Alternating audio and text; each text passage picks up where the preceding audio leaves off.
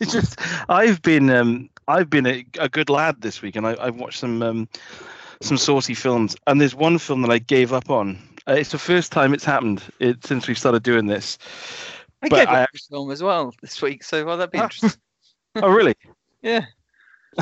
I just it I watched it over two nights, and and then this, I won't say what it is, but I came to it, and, and then on the third day I said, "Phil, should we put that back on and finish off?" And she just said, "It feels like we've been watching this film for days." And I, yeah, I just. Oh, so you watched JFK in the end, then? um, so yeah, this is, so this is a saucy one. Um, I'll go through mine first, I, I, and I'll keep the one that I, I gave up on a secret, a final secret, my third album.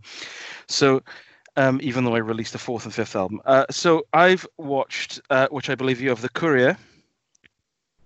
Unfortunately, so yes. Uh, In the Name of the King 2. Well, unfortunately, so yes.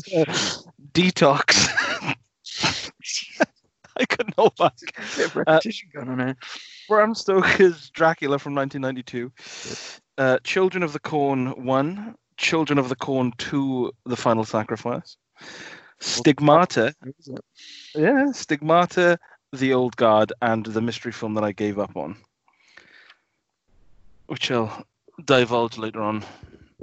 Okay. Well, I'll um, obviously the Courier and In the Name of the King two, two worlds.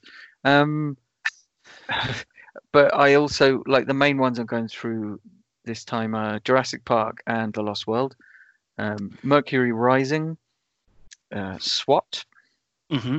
Uh, the Sixth Day, The Bounty, uh, The Quick and the Dead, and Mallrats. Oh God! Goodness me!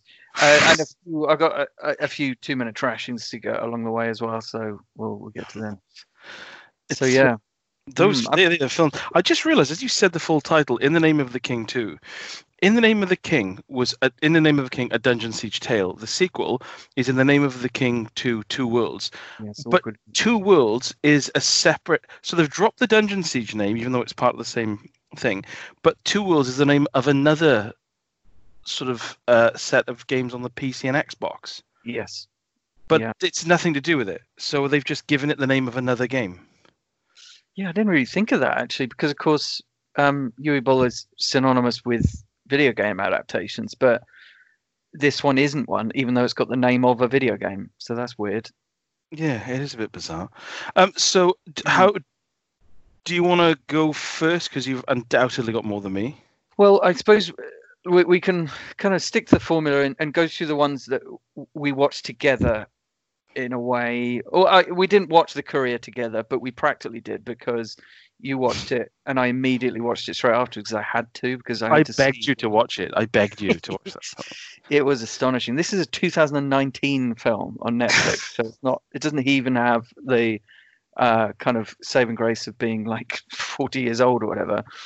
Um, so this is an action thriller, supposedly set in an underground car park, basically.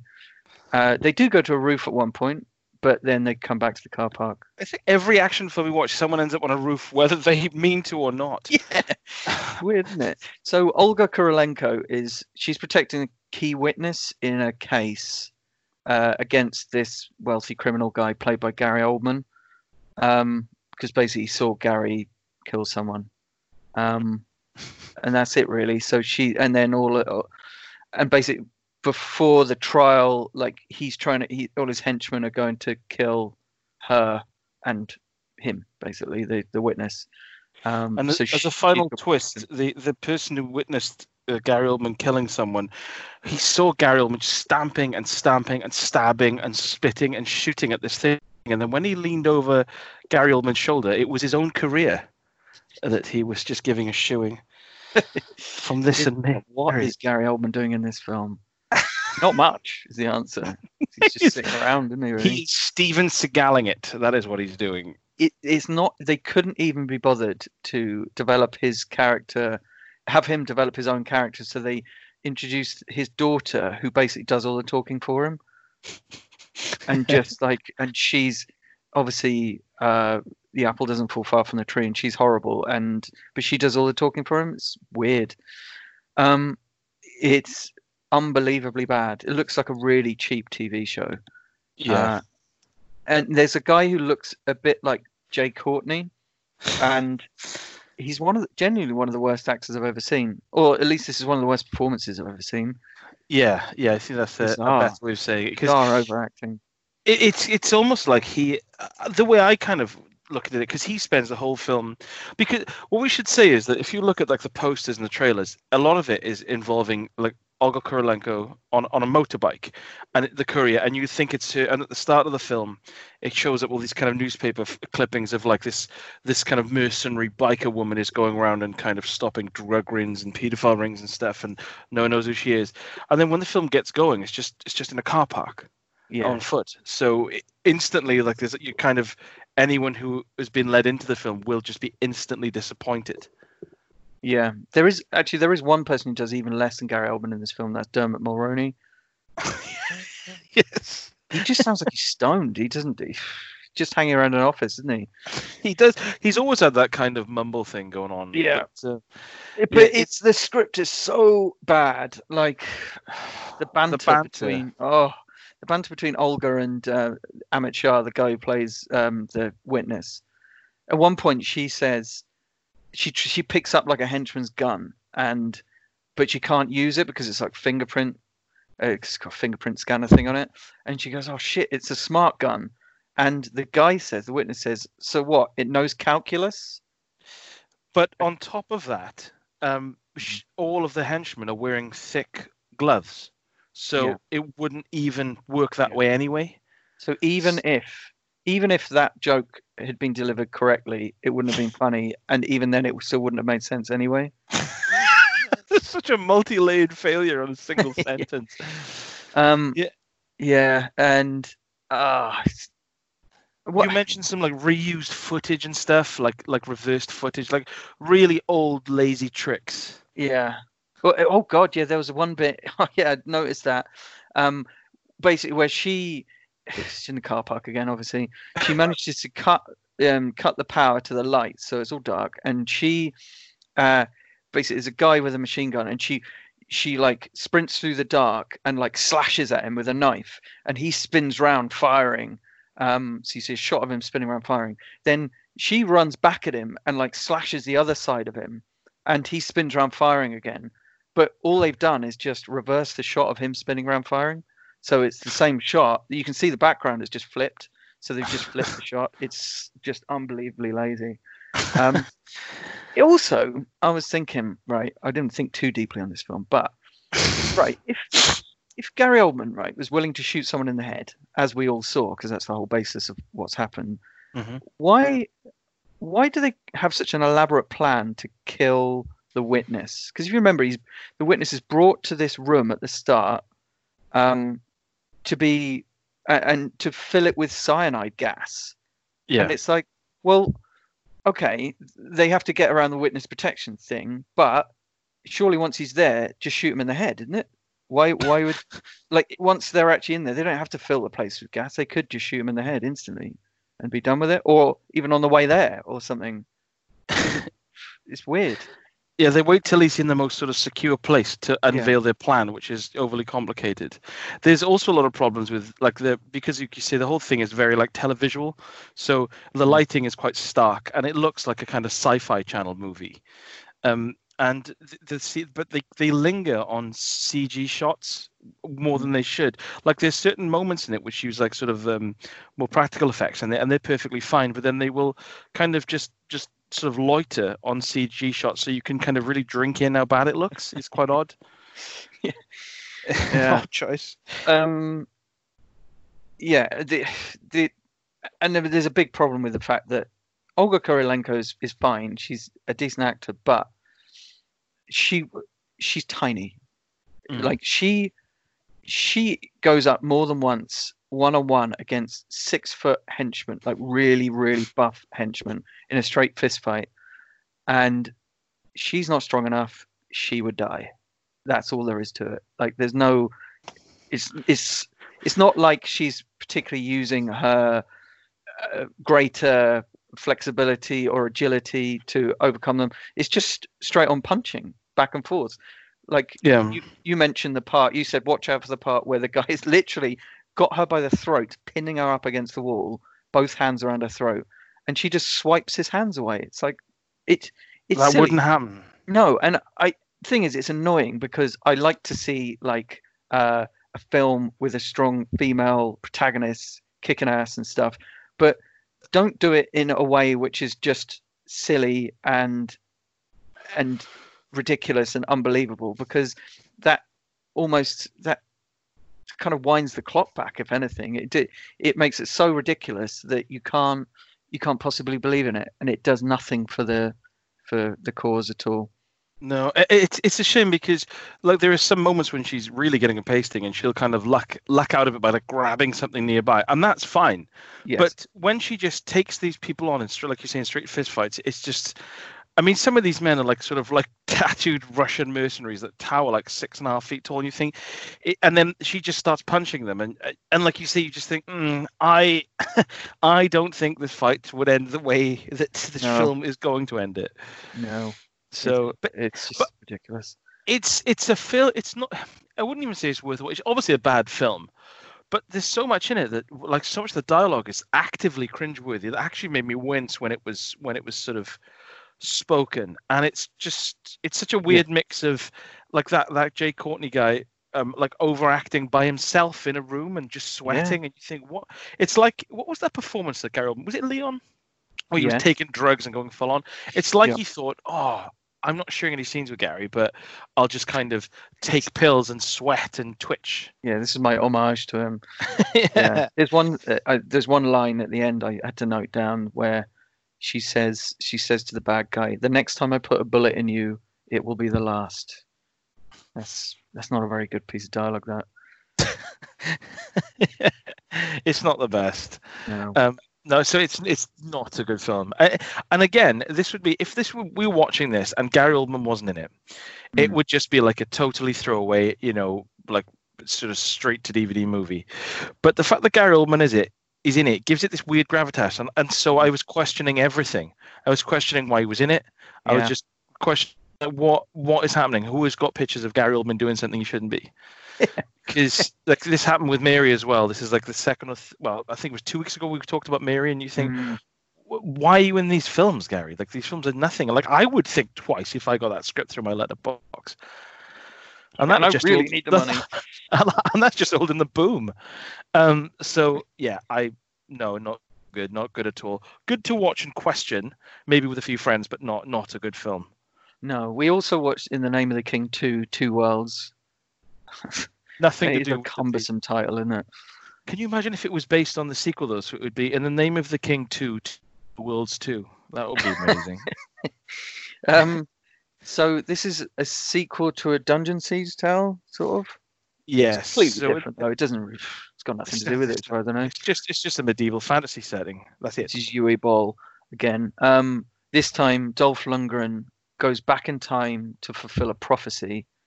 Uh, there are two, and there are two warring tribes basically, and these tribes made up of about a dozen people each, maybe. Yes, Uh, yes. And it's and one of the tr- the first tribe he kind of meets is it's led by this king. And basically lives in this castle but it's not even a castle because it's just a wall ruins. It's ruins. He lives amongst ruins.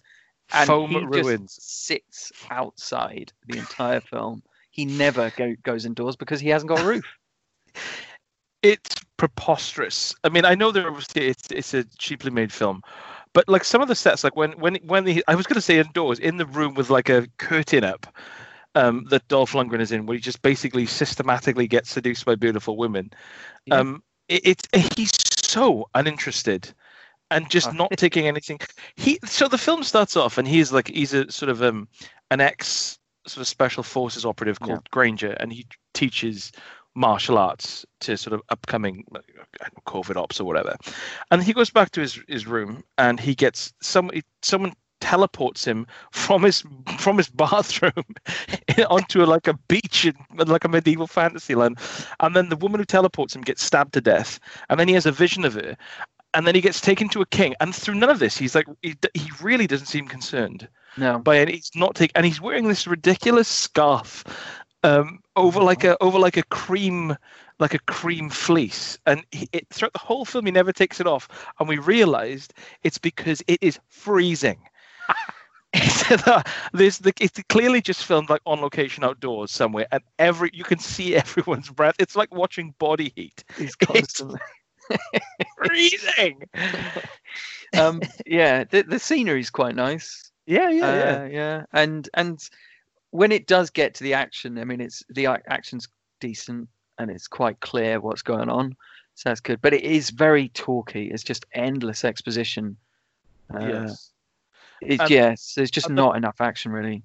and without getting into it because it is needlessly convoluted the plot is is oddly like dense Yeah. it's, it's oddly full of history and the um the king is played by the sort of everyone will know this the bonkers guy from um uh dead man on campus uh so it's the first time i've seen him in ages and he's he's obviously wearing a syrup in this but it's full of like hammy acting and again like the like you said that it's the, the sort of fight sequences the action sequences are fine um, the actors in it themselves are fine. It's quite sort of stagey anyway, so that's okay. But Yeah. the sets are where the cheapness shows, and Yeah. this king in this like in this like foam what four walled kind of garden with a gate. Yeah. And he's just and, and the whole thing of like when they say send me give me I'll go through the woods with my ten best men and you think there's only six of you. and then and then it'll just show like a few guys going to the woods and you think, yeah, this is don't say things like that because it really brings to the fore like the, the budgetary constraints. Yeah, it really doesn't. It really doesn't help the fact that the king is really ruthless, and he'll just if someone does steps out of line in any way, he'll just kill them instantly. And it's Yeah, like you haven't got enough men to be No. doing that. I would be careful. Um, and also that we want. I did want to point out that there is like a CG dragon there, and it's actually okay. It's, all actually right, yeah. I, I quite I like. think the we quite like design the design. Yeah, Yeah, Uh, It doesn't look too too shoddy because you can. Yeah, you can get in in things like this. They can look very very bad, but it's actually okay. You know. Yeah. And the Uh, women are pretty. They are pretty. Yeah, they and they've all got full faces of makeup, obviously, in the middle of the Middle Ages. Oh yeah, full Yeah. makeup, regular Botox injections, perfect teeth all round. Yeah, I don't think anyone's really taken the film too seriously, and Dolph definitely isn't taking it seriously at all. I'm pretty Uh, sure, like he actually, when he's delivering some lines, he's actually smirking. Pretty Um, sure, yeah. and the, and that we've looked as well on the front of the of the DVD case that obviously Chris has got because he's on a, he's trying to get the entire Uwe Boll collection. Um, it's Dolph dressed as a knight. That never happens. He never gets out of his fleece and jacket in the entire film, even during the love scenes. No, yeah, that's true. Uh, so it's not it's not good, but it's way more fun than the Courier, for example. Yeah, because it's not taking itself seriously. So at least you can kind of have fun with it as opposed to at it. Okay, so uh, now on to the onto the real deal. Then, um, who wants to begin? This is the question. Well, I'm one of mine is kind of tying over something you did, so I'll quickly do D-Tox. um, Oh, if, that's- sure, sure. if you don't mind, or ICU, uh, as, as the alternative title is. Now, when you watched this before, I know you said it's just like it's just effectively just a like a pretty crap film, um, Mm. but this is a film that I have watched. Like this, is, I'm probably coming at the double figures now, uh, because I don't know why. It always just seems to be like a really easy watch, just to check it on. I would like I said, it's so forgettable that I always forget who the bad guy is. But apparently, um, I, I'm it, this film was made in 1999 and not released till 2002. So, because it's a bit, bit of a dodgy middle ground over our 20 year spoiler rule, I'm not going to give away a spoiler, but apparently, in the original cinematic trailer, Mm. you see the killer speaking on the phone uh, in a certain accent. And and and it just completely gives away who the killer is. It be, in the film, the voice is kind of disguised, so Mhm. it, instantly it's like, well, that's that the whole the whole when you know the killer is the whole plot is kind of rendered ridiculous. I mean, it's ridiculous anyway.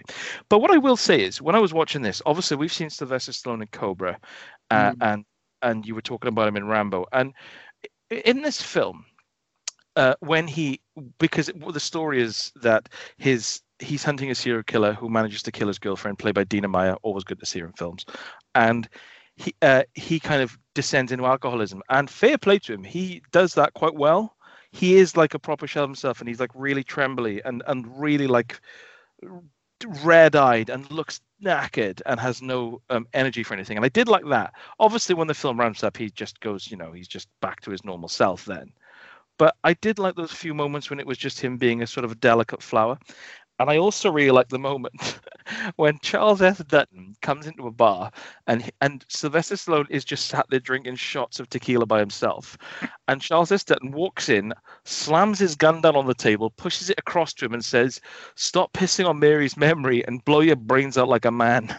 that is a bold move to someone who was on the brink of suicide. Um, Yeah, so that, the yeah, counselling session was it? uh, no, it is. It's, it's quite. They go in there when they go to the counselling session. It's, like- it's ridiculous. This whole Oh god! the fact that it's like a disused radar facility in it, it's supposed to be Wyoming, but it may as well be like the Soviet Union, and it's just completely isolated. You've got Kris Kristofferson, Robert Patrick, Robert Prosky. I was like, Jesus Christ, I'd like to be there just to sit down and look at these people. This is amazing. uh, and so Stephen Lang. Oh, and Jeffrey Wright, who actually Yeah. plays quite a cool. Is obviously a Yeah. good actor. So, um, but yeah, it's um, It is. It, it, it is amazing. The cast is incredible for what it is. It's Yeah. bizarre. It's really weird for such a generic film. yeah. Yeah. But um, I yeah, I, I still I still stand by that. Like it's a perfectly serviceable '90s thriller. Serviceable is the word. Yeah. Yeah, I, I yeah, I, I still enjoy. I was expecting 90s. now that I oh very very '90s now because I was watching it to kind of met talk about it with you and sort of review it. I I was paying extra attention. and I thought no, I still kind of don't mind this. Uh, No, so it's, it's fine. It's ridiculous, and I, I seem to remember that when I was reading up about it, um, Sylvester Stallone did have some issues with the way it was marketed. So I'm guessing that may have been an allusion to the um, the trailer that you were mentioning. The fact that it just gives away who who's the killer is. absolutely ridiculous, especially in what is effectively a whodunit. And going back to what you're saying about Sylvester Stallone, I mean, he can act. The man can. He was nominated for an Oscar after all for Rocky. So I mean, he, you know, he can do it. But that was a long time ago. It was a long time ago, but still, he's. Uh, I'm not sure how many awards he's won since then or been nominated for, but still. Um, yeah, I mean, he was good when he rocked up in Creed. So you know, he can do it. He can put a shift in when he wants to. But again, Creed is still part of the Rocky franchise, isn't it? It's True. but in a in a totally standalone film. Like you Yeah. think about him in stuff like Escape Plan and Judge Dredd. And and then you think, yes, but then to see him in this, you're like, oh, actually no, you can, you know, when you put your mind to it, you're okay. Yeah, yeah. He's a good lad. Yeah, well, see also Nick Cage, I suppose. Um, yeah. So, um, okay. Well, let, let me just talk about Jurassic Park and The Lost World then, because This is the second film. Oh, the, the first two, right? Okay. yeah. Um, I mean, we talked a little bit before about how there are no real bad guys in Jurassic Park, and the bad the bad guy, if you like, is humankind's hubris, and and it's all spelt out by Dr. Malcolm, Jeff Goldblum in the first film, and that is it really. And uh, my theory is is that well, once you started introducing bad guys, then it becomes less interesting, and so in in the original Jurassic Park, it's it is it is hubris on the part of humanity, um, but it's also um, in, insufficient IT infrastructure, and and really, actually, the whole thing comes about because there are no locks on the car doors. That's what it comes down to. It's as simple as that. Because basically, if if the cars that they're going on, because obviously they're going on this tour of Jurassic Park to, because Hammond brings them in to see if they, you know, if they like the place and whether it's it's kind of marketable or whatever. But they get out at one point, and that's when it starts going wrong. They get out the cars and uh, split up, and and delay everything while the storm rolls in. Now, if they'd had locks on the cars, that wouldn't have happened. They would have got back to the headquarters safely, and everyone would have got off the island. So it's really down to that. So, um, but also, but Jurassic Park it does hold up really well. Like, I, I read somewhere that there are only two practical effect shots in the whole of Jurassic World. Everything else is CG. So you, had two close-up shots, um, which were practical effects, and Mm. and I, I and that made me remember an article I read by one of the um, uh, effects artists on the original Jurassic Park, and he was it was written many years later, and he was explaining why it is that it still holds up in terms of its spectacle, in terms of special effects and that is and it's he explained it's because the approach to special effects was quite different back then especially when it came to cg because Okay. it was in early days basically the the kind of uh, approach was that they would use practical effects where possible and CG only where necessary. And I'm not sure when, wh- what moment the shift occurred, but of course now today is it's almost flipped, hasn't it? Because, uh, and especially in the early 2000s, frankly, it was when it was at its worst. Like it was basically fix it in post or create it in post, in fact. And it was like, okay, well, you know, film it and then we'll fill in the rest later, sort of thing with the Yeah. CG. And and I, I think there is a bit of a pushback against that now, thankfully. So we are seeing a bit more, a few more kind of practical effects in certain films. But um, I don't know. It's it, they only when when you look at that stat about the fact that there are only two practical effect shots in the whole of Jurassic World, you kind of see where things are going wrong a bit. Um, because it just well, well, it brings me on to Lost World really because Lost World really, really massively ups the CG factor, but it looks far less impressive because it's so much of it, so much more of it is CG. How many years later was uh, the Lost World released? Like, was Well, it it was like only four 95, years 96? Yeah. Um, so it was '97 it actually Okay. came out because basically after the original film, eh, apparently there's a lot of pressure on Michael Crichton to write a- follow-up book, Mhm. um, uh, which he did. So he kind of fast-tracked the follow-up book, but then actually apparently they jettisoned most of that anyway. And I did read the original novel, and and there is a scene where, um, in the novel, Hammond is uh, is eaten by a flock of little dinosaurs, and they do bring that back into the Lost World. But it happens to Peter Stormare in this actually.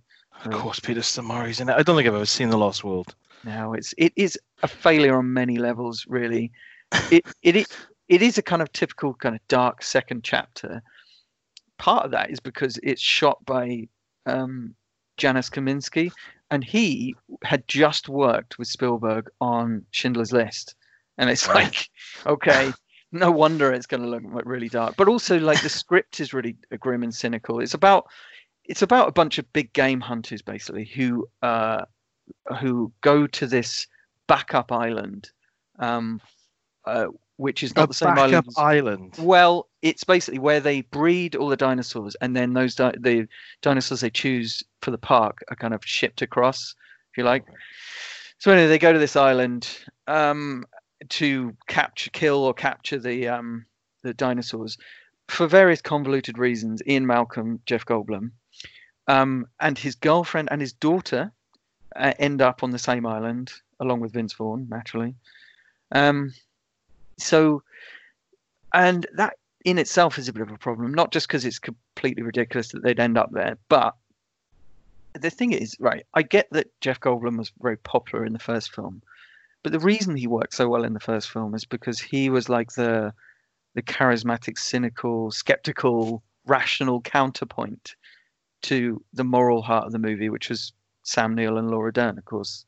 But he, um, as if he's your leading man, I don't think it works so well because he's got hasn't really got anyone to bounce off, and and also his character doesn't really have any development in this film because basically he says he's asked to go to this island for whatever reason, and he says, "Ah, it's a really bad idea. They ate us all last time. It's really dangerous," and and he's just right again. So it's like well, there isn't really any development there. It's like, yes, you are correct. Excellent. well done, Jeff. Yeah. Um, and surprisingly, because it's a Spielberg film, it's surprising that the action scenes are so messing, messy, and that like the the editing in general is actually really poor. People, characters will just show up in locations for no particular reason, especially when they get split up. It's like, why are you here? How did you get here? How did you people end up together? This, and sometimes, like characters will literally escape uh, certain, like certain death, peril, but off screen, and it's bizarre. There's one bit where, like the uh, uh, Jeff Goldblum's girlfriend, um, played by Julianne Moore, and his daughter are asleep in the tent, and the Tyrannosaurus Rex has come back, and it, it can smell something on their clothes anyway. So it comes sniffing around their tent. Oh, it's got some right? brown sauce on their collar or something. Exactly. And um, so it comes sniffing around the tent, and it's like a cr- really like quite intense moment where it actually starts like like the head of the Tyrannosaurus comes into the tent and he's sniffing them. So it's obviously like inches from them. So it's like really perilous situation.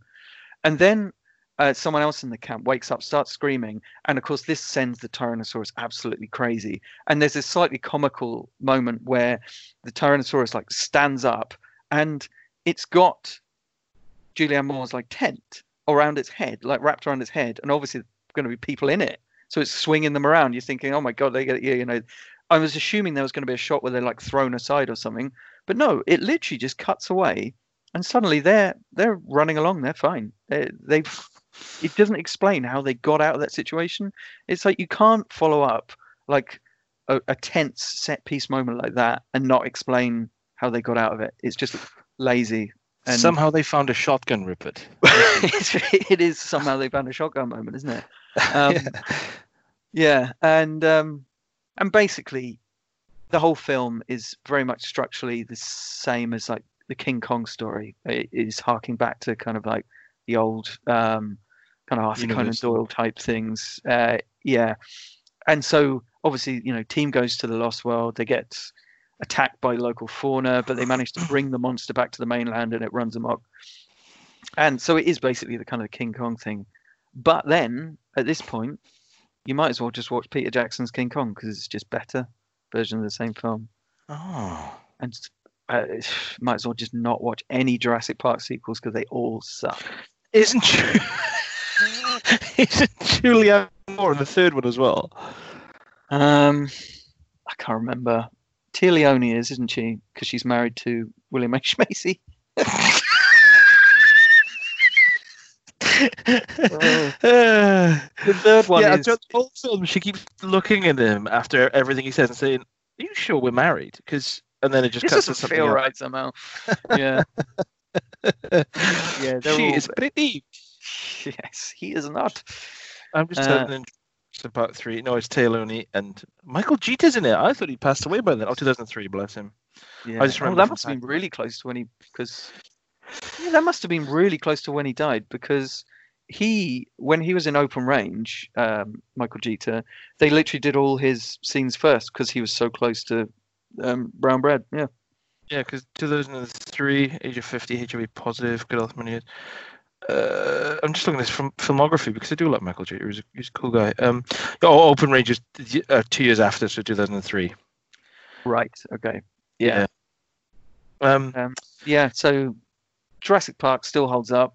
Still a very charming film, full of wonder and and good, decent peril and earned sentimentality and good character arcs and development, etc. Lost Worlds, It's just a series of dumb set pieces, really.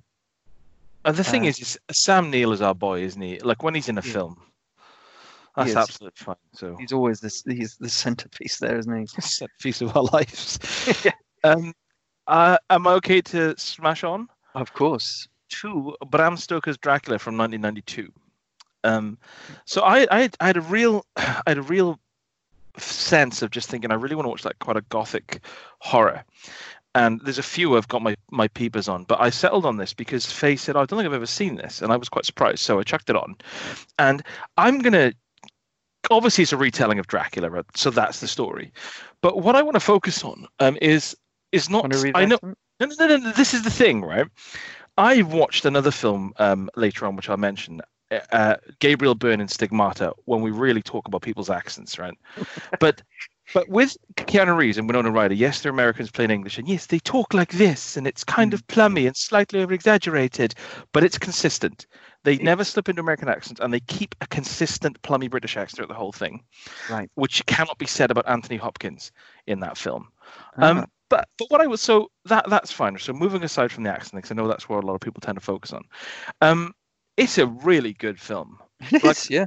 Excellent. It's really good because um, I watched it and I love I love the effects and I think the whole thing about how the the effects are almost like sort of 50s in how they're achieved, like the blue flame and the eyes in the sky and all the kind of um, animatronics and the weird shadow play. Um, the kind of weird um, outdatedness of it all makes it seem really gothic, really creepy, and very much in this kind of very sinister, um, foggy world that I was absolutely and completely on board with.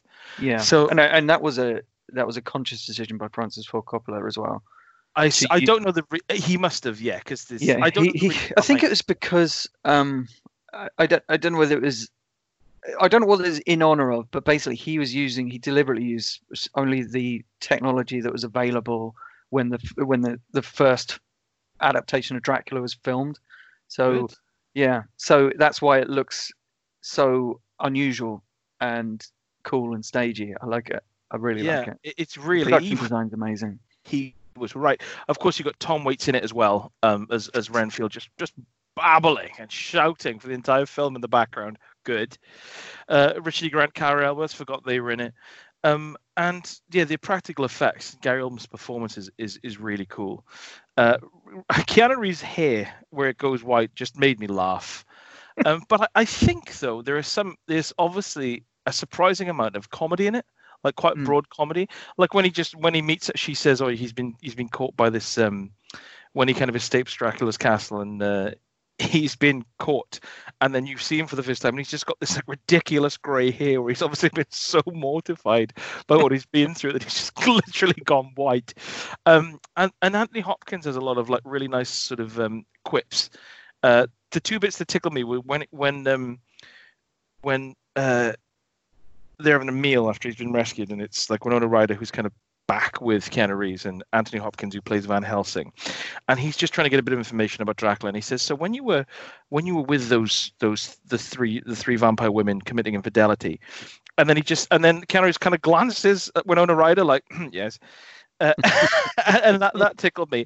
And uh, and then the other bit is when Lucy, who is um, Winona Ryder's like um, Elizabeth Harker's friend, gets killed um, they're at the funeral and she's in this like glass casket that's very somber and there's like sort of Gregorian chanting on on the background really quietly and respectfully. And Anthony Hopkins calls Richard. Grant over, who's like one of her closest friends, and he's like bereft. And he says, uh, after this, we're gonna have to take her um, into my study. And Richard E. Grant says, an autopsy now. And he says, no, no, no, no, no autopsy. I just want to cut off her head and remove her heart. And, and and then he just sort of walks back to the funeral and he's like, oh, okay. and that really, and it's like I didn't expect there to be such sort of broad comedy in it. Yeah. Um, so that was good. But it's just a really, really good film. A really solid. And and if anyone is put off by people taking the piss out of the accents, there are far worse accents out there. At Oh, least yeah, they're yeah. consistent. It's totally not the fine. Yeah, and Keanu Reeves put on the same accent in Dangerous Liaisons, and you know that was a good movie too. So is Yeah. Uh, and you know at least he's trying to uh, push outside his wheelhouse, I suppose. I will quickly say as well that um, obviously, like you say, this the set design is amazing. Anthony Hopkins is obviously a Welshman, something, something I, I am familiar with, and when he start he starts off with this kind of uh, vague accent, and then it gets very kind of Dutch, very sort of um, European, Mhm. and then as the film goes on and he's having more fun, he he just starts speaking in a Welsh accent uh, and and then it goes like very European again. and It's like okay, but uh, yeah, it's uh, I've been paying a lot of attention to accents uh, as as we'll discover when I start talking about Gabriel Byrne and Stigmata later on. Okay. I'm looking forward to that. Uh, it's a film I've not seen. Uh, so where can we see Dracula? Was that on Prime, Netflix? That was on Prime.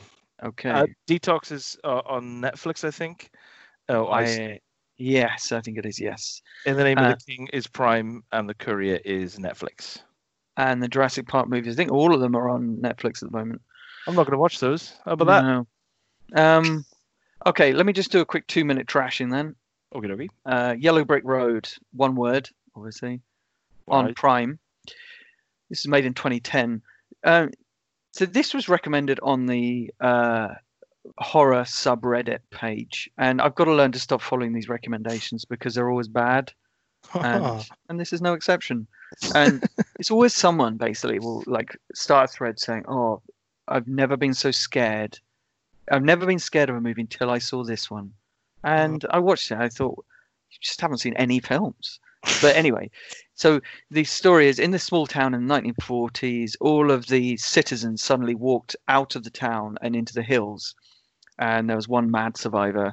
Um, but anyway, the, the rest went mad and they all killed each other. So this guy and his wife take a documentary team um, It's not someone found who- footage, is it? It's not found footage. No, you're thinking that. It, they take this documentary team, uh, and one of them looks like Bill, Billy Crystal, good, and to and they they take the, the hike themselves, and it does start off with this kind of faux real interview tape um, of that one survivor in a police interview, but then but then it switches to fiction. You're kind of expecting it to be found footage at that point, but it's not. Okay. Um, so this the start, the opening and the ending are, are, are quite okay. They're a bit surreal because it's There's just a, subtle bit, weird things. the films tend to have middles as well, Rupert. Yes, unfortunately for the middle hour, it just descends into the kind of bog standard people going into the woods start bickering and arguing, and it's the usual lame insanity cliches of people just shouting at themselves and punching their own heads and stuff. And it, Is is it like um is that sort of like that forced drama thing where they start nothing's there to create drama, so they just bicker to get Yes. drama? Yeah. Oh well, I, I, yeah. Uh, But there's also sort of this unseen force. They keep hearing this music, and they're trying to find where this music is coming from, uh, and they can't find it. So supposedly going loopy like that, and they have numerous like uh, interviews, like uh, on video interviews with the because there's a like a psychologist with them, the Billy Crystal guy, in fact, and um, and he's asking them questions and and you know to make sure they're staying sane. And they're not basically. And then it just kicks off and they all start killing each other basically. But it's just really badly done. And like when they do start killing each other it's just just stupid stuff happens. Like one guy attacks one of the women um for stealing his hat or something like that. And he like beats her to death and that which is pretty harsh. But then like just yanks her leg off and it's like what? He wouldn't be able to do that would he? Can't you can't just do that can you? And it's that's that's stupid. But it's not the kind of film where it, it's meant to be like dark and disturbing like oh, oh this is convincingly disturbing but it looks so cheap the script just sucks and most of the performances are unconvincing i'd have to say that the billy crystal guy whose name is alex draper he is quite a good actor and i was surprised that his cv is so sparse really because he's the only one in it with any real quality but yeah just really really not scary um, modern horror with some quite nice surreal moments at the beginning and the end, but the middle section is just a trudge. All right. So, How yeah, long is the film? Only 90 minutes, maybe, but it felt longer. Yeah, Oh, okay then. yeah. That's so don't shame. watch that. That's on Prime if you really want to watch it. Um, all right, I'll I'll quickly move on then to the next proper one, which is Mercury Rising. Okay. which is made in 1998. This is the Bruce Willis one. Um, have you seen this one? Is this one with Haley Joel Osment and he's got some sort of like autism or something? It hasn't got Haley, Haley Joel Osment, but there is a kid with autism. Okay. Of course, yeah. Bruce Willis was in Sixth Sense with Haley Joel Osment around the same time. Right. Who's Um, the kid in this then? Don't know. He, although I think he might have, he got. I think he was nominated for some awards because he's pretty good in it. Uh, I'm not sure about the representation of autism. I mean, it it's a very Hollywood thing because well, you'll just hear from the plot how Hollywood it is. So this autistic kid randomly works out a government code, right? So there you go. Uh, that's what autistic people do. Um, so this NSA agency led by Alec uh, Alec Baldwin um, decides to track him down and kill him, the kid. Bruce Willis, a disgraced cop, is the only one who can take care of the kid just because he's in the right place at the right time. Um, now, it is quite nicely shot and edited. Who directed this? Sorry. I'm not sure. It's someone I've not heard of. Oh, okay. famous. Uh, it's got really nice uh, score by John Barry, so they're, they're the good parts. But the script is a real clunker, and and you can tell when it's a bad script because when the basic premise doesn't make any sense. Because, okay, so this kid cracks this code, right? Right. Um, and instead of this a this secretive government agency, instead of them deciding to, right, say, devise a better code, for example, because it's been hacked, they simply decide he has to die. So they kick off and make a massive fuss and cause loads of damage and destruction and chase him around the country. When really, surely, I mean, the kid doesn't know he's cracked a code. He he does it in this like puzzle magazine, which um, which was done as an in joke by the people working with the agency, sort of thing. And he just randomly um, cracks the code in this puzzle magazine and phones this number, and they're like really shocked. They say, "Oh my god, someone's cracked the code." They find out that it's this autistic kid, and they're like, "Well, he probably doesn't know what he's done. He's not going to know that this is some government code. He probably just phoned this number." But then Alec Baldwin is like, "Oh no, no, we better get a massive team on it and shoot the place up." So it doesn't make any sense. Yeah, because what they could have done is just told the kid to put the phone down, and he would have just thought, "Oh, well, that's that Yeah. then," and then not bothered with it, and then they could have just changed the code. Yeah, because this is, uh, you know, he's a heavily autistic child, uh, non-verbal mostly, and it's like, so, yeah. Anyway, I mean, yeah, the, like this, it doesn't fix the problem that is identified by Alec Baldwin in the first place, because he says, okay, what happens if someone else cracks the code? So he's he's pointed out just there, the problem is that the code is crackable, not that this specific kid cracked it. So, but even if they do kill the kid, the code is still in place. So someone else can crack it. So killing the kid does nothing. Anyway, so so there's constant ridiculous decisions by characters. Um, uh, uh, like for example, where Bruce Willis is like obviously escorting this kid around, and the agents after him and stuff, and he just he goes into this coffee shop and just enlists the help of this woman, um, played by Kim Dickens, and she and he just throws all of his trust into a complete stranger, a complete and total stranger, and then no, so she tries to look after him, kind of fails because she she's obviously in over her head, but then he and then Bruce Willis comes back to her, keeps hassling her, finds out where she lives, um, and comes to her in the middle of the night, refusing to take no for an answer at her door.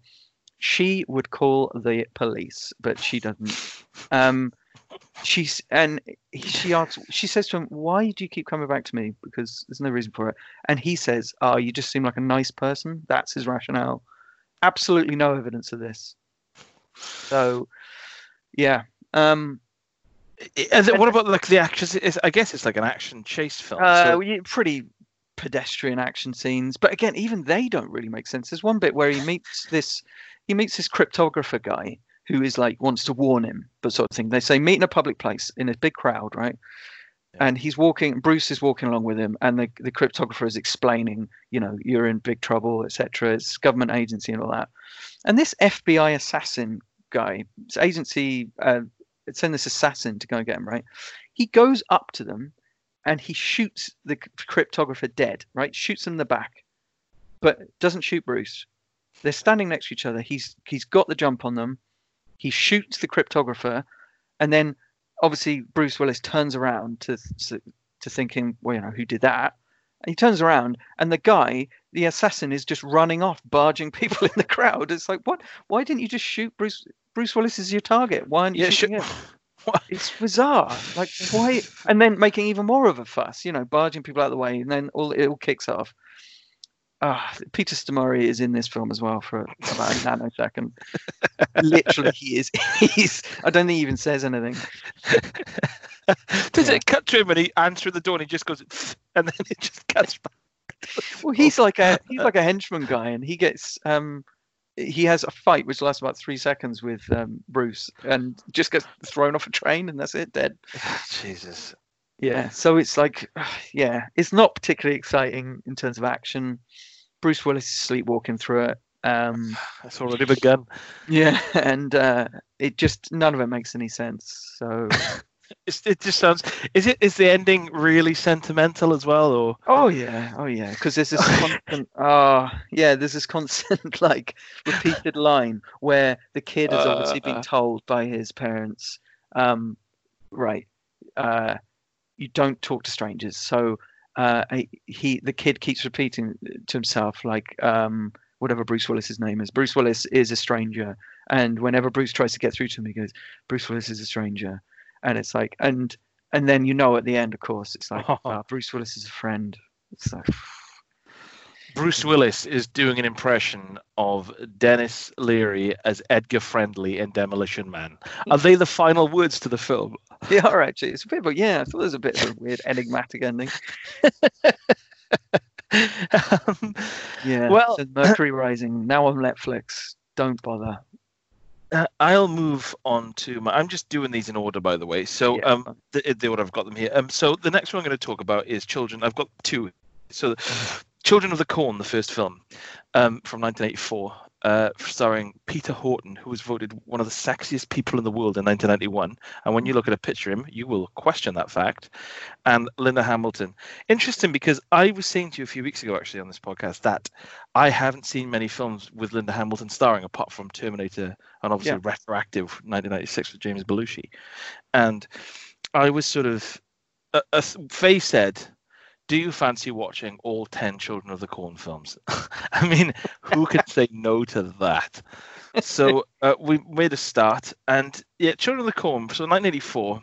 And it's based on a Stephen King short story from I think it's his 1976 book Night Shift or 1979, uh, and it, it's the usual thing where there's like I'm, I'm not a big Stephen King fan anyway, but it's like a relatively short, flimsy story.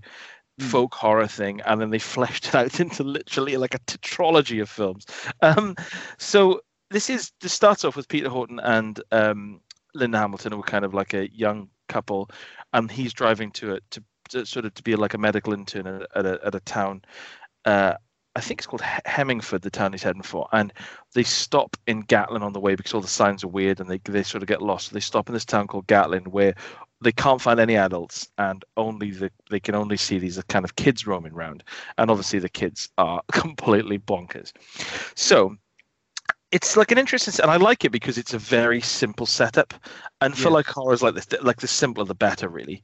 Mm. Um, and the, the two the two sort of main um, antagonists, John Franklin, who plays Isaac, I think his name's like Isaac Croker or something. But um, yeah, so Isaac, who is uh, I think the actor who plays him has some sort of illness where he's actually 24, 25. He's got this uh, quite strange high pitched voice, but he's playing a child in this film. Um, and his right hand man, played by someone called Courtney Gaines, who plays a guy called Malachi. And what's really, and this kind of leads on into the second one. What's what's very important about this is Isaac, because it is effectively a child playing an adult. It's kind of inherently creepy because of how he is and because of this weird, um, sort of like forceful personality he's got through like a childlike physique. I Um, yeah, I remember watching it because I didn't I did not realize he was actually an adult, and I thought this he's weirdly commanding for a Yeah. child. That's really odd. Like when he talks to them and he's shouting, it's like it's like an adult shouting at another lesser adult sort of thing. And Courtney Gaines, who plays Malachi, is a very uh, unique-looking man. In not least of all in this because he's got like shoulder-length, like bright ginger hair, and he's got like um, kind of a permanent belm. So it's like uh, he's he's he's got it's it's like a very sort of toothy performance, and he is completely dedicated to Isaac, and he is quite a threatening guy. And because he's kind of uh, slightly odd-looking, that sort of sticks in your mind. And I was surprised because when the film started, I thought, "Oh, is this going to be like total crap?" But you'd never. They always they worship this thing called "He Who Walks Beyond the Rows," and in a key move, you never see it. Mm. You kind of see things from its perspective, and there are hints of it. And at the end, there's a slightly dodgy visual effect, but you never Mm. see it. Um, so that's quite cool. And and the the, the way that the um, there's like some nice bickering that they do with uh, Peter Yeah. Horton and and um, Linda Hamilton. That's kind of quite believable. It's not just like a total like they you know the total simple love story that they, they do kind of bicker and it is a little bit realistic. So they have some chemistry and. Uh, it's just like quite a nice little. It's like 90 minutes long. Boom, boom, boom, and it's just a nice little ladies' horror. Yeah, I did. I I remember enjoying it uh, up to a point. Definitely. I I remember thinking. Obviously, I watched it quite quite recently and thinking, how could they possibly stretch this out to ten films or whatever it is? They go, nah. Ah, well, I'll find out for you. But but yeah, there is um, and it's like like you say at the end, there's like an an, an earned kind of sentimentality, like because because they, they find these two kids who aren't really involved in the whole cult thing, um, and they, they sort of take them under their wing. Th that ends up quite nicely. But again, it's it's like because Linda Hamilton is such a nice, innocent person, Mm. it's not like they're in this ridiculous situation, and you think, why would this really happen though? That comes into play in the second film. Um, Linda Hamilton is very good. Yes, yes, I'm learning this. A little Yeah. bit late, but you know, nonetheless. She's good in everything she's in. I mean, I know she's uh, been in a fair amount of trash, but she's always elevates it. Um, so I, I'll let you smash on because I've got. I'll do Children of the Corn too after you. You sure? You sure you don't want to go slipping straight into So- it? well, okay, I'll, I'll slip straight into it because Yeah, it does. So Children of the Corn 2 is 1993. So in real life, it's nine years later. But in in Gatlin, in the town, it appears to be set like a day or two later because obviously the end of the film, spoiler alert, Linda Hamilton and Peter Horton survive, and they drive off, and the next film starts in back in Gatlin, and the town where all the adults are dead, and it starts with all the adult sort of cadavers being discovered under under the various houses, and they've been dead for months. Now, pushing aside the whole question of like that, just even in a rural American town, that would not happen because if you think about it, okay, all the adults are dead. Okay, so it's just the kids, but people would pass through. Um, like Mm. delivery drivers, it just wouldn't. It's not realistic. So pushing that out the way, um, there's a news reporter at the start that says, you know, the police are just arriving, the press is just kind of coming down on Gatlin. So it's obviously very soon after the events of the first film in the the film world. Yeah. And so if you imagine, right, there's a group of children. Um, in in the first one, there's quite a lot, but in this one, it boils down to like say ten or twelve that are, that are sort of the focus. And it starts off with them getting basically looked over by a doctor, and bearing in mind they've they know that they've slaughtered the entire like adult population of a not a village, a town, and have been like and like hidden them under the floorboards sort of thing. The first thing they do is just put them on a school bus and just plonk them in the town two miles down the road and just put them up with adoptive families. They don't. Mm-hmm. There's no punishment at all, right? And this is a theme that runs through the entire film. It's the film is only like 90 minutes long, and it's it's fast paced. Not in that it's fast, fast, sort of quickly edited. It's fast paced in that at the speed that the events in the film work at is astonishing, to the point that I was sometimes like, hang on, and and you just have you think about what's happening on screen. think that would these are things that would take months anyway. so they got on a school bus, they go, and they just get adopted by these families in, in Hemingford, the town that they were trying to get to in the first film. And there's a couple of people that say, I don't, I don't want to like, my, I don't want my bed and breakfast like having these kids moving in as, I, I they've just murdered fam. I, I don't want this. and everyone else like, They're really creepy. Don't be silly. It's So like a the- biblical cult you've just Yeah. yeah, just get in the, get in the B and B.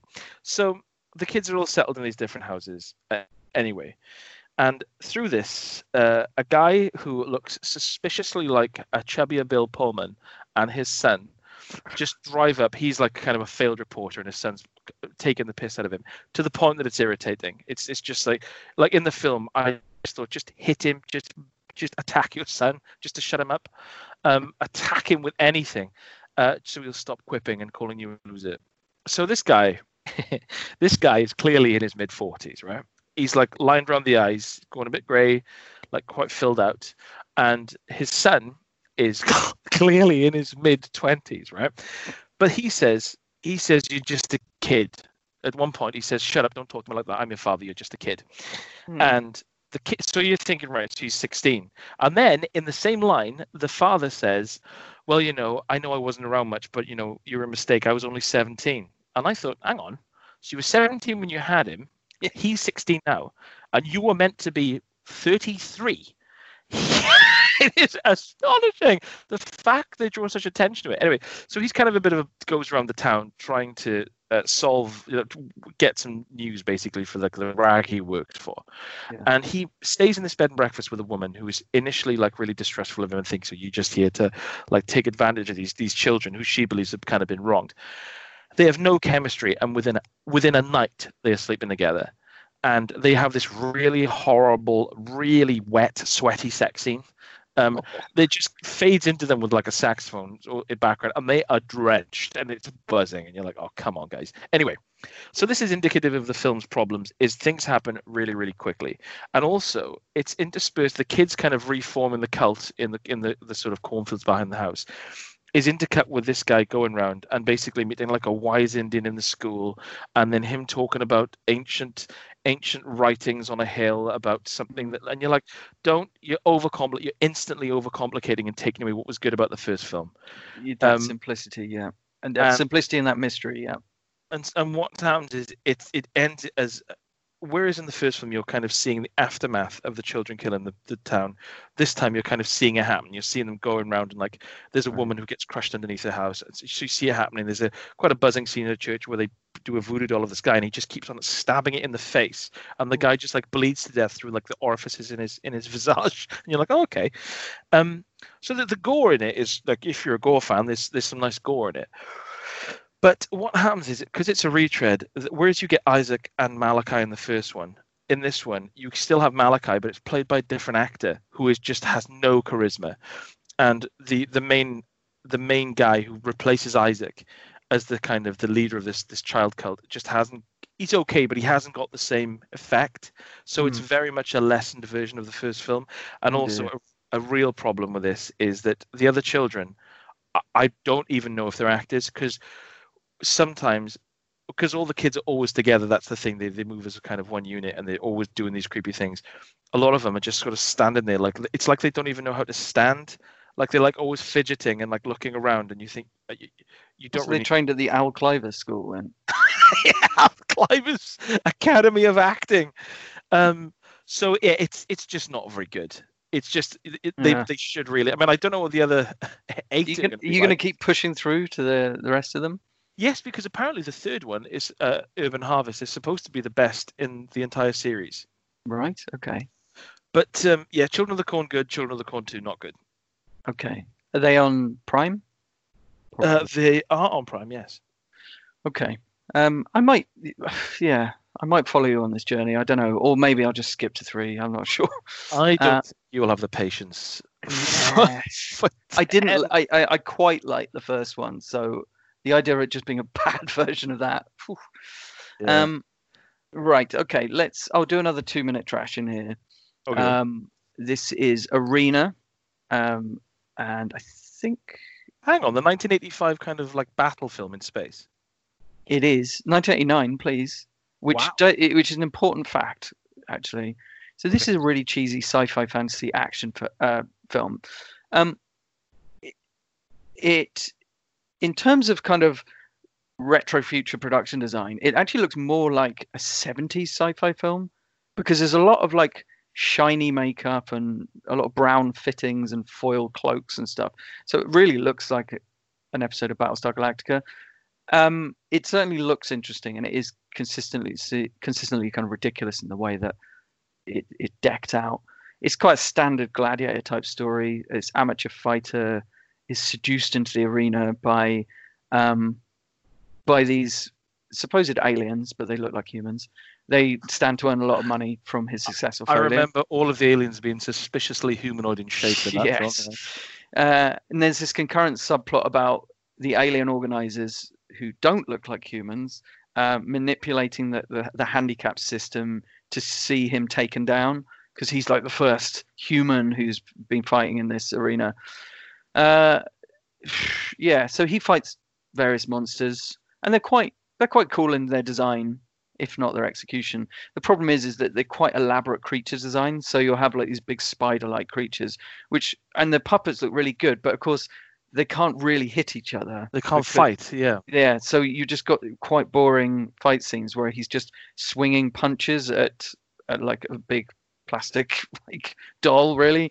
Um, and it's and a lot of the context is kind of done through sound, and there's not much dynamism to the whole thing. So, um, not much interesting to say about it, to be honest. I mean, it, it you really just watch it for the completely bizarre like costume design and stuff. Uh, Claudia Christian is his manager, and I thought I recognised her voice, and I checked out uh, checked out her CV, and she does a lot of work in video games. So she does like Skyrim, World of Warcraft, Fallout, stuff like that. So Oh, nice. I did recognise her voice.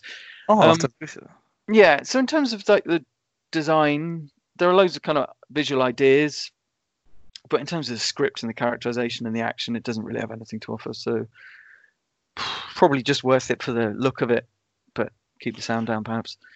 Um, Um, before yeah. you move on, I will just quickly say that uh, I, I forgot to say that Fritz Kiersch, the person who directed the first Children of the Corn film, also directed Tough Turf the following year, which you mentioned a couple of weeks Oh. ago.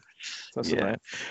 And tellingly, the person who directed Children of the Corn 2 w- did a load of MC Hammer music videos, and then nothing. yeah, well, there you go. That's what it is. I mean, uh, yeah, I enjoyed Tough Turf, so that makes sense. Um, okay, what I'll move on to my next proper choice, which is SWAT, and this is on Prime. This was made in 2003, written by David Ayer again, uh, okay. and this is apparently it's based on a 70s TV series. And of course, at- one point, one of the characters watches the original TV series on TV. Uh. Anyway, so this it starts off with a hostage mission goes wrong. Uh, Jeremy Renner shoots a hostage. Uh, uh, Colin Farrell and Renner are blamed. Basically, they and they're given an ultimatum that they are that they be demoted and work their way back up, or they're fired, basically. And Renner won't accept the demotion, so he's fired. But Farrell, um, he go he gets demoted and becomes like a gun range janitor. So this ex-marine um, played by Samuel L. Jackson, he is an old hand, and he's he's looking to put together a, a squad of talented young people, and he he likes Farrell, so he picks him up, and they they basically he builds up this little squad, including LL Cool J, naturally, South Central Bruiser. Um, then there's this vegan guy, and there's uh, there's this uh, woman called Sanchez, played by Michelle Rodriguez, who I like a lot.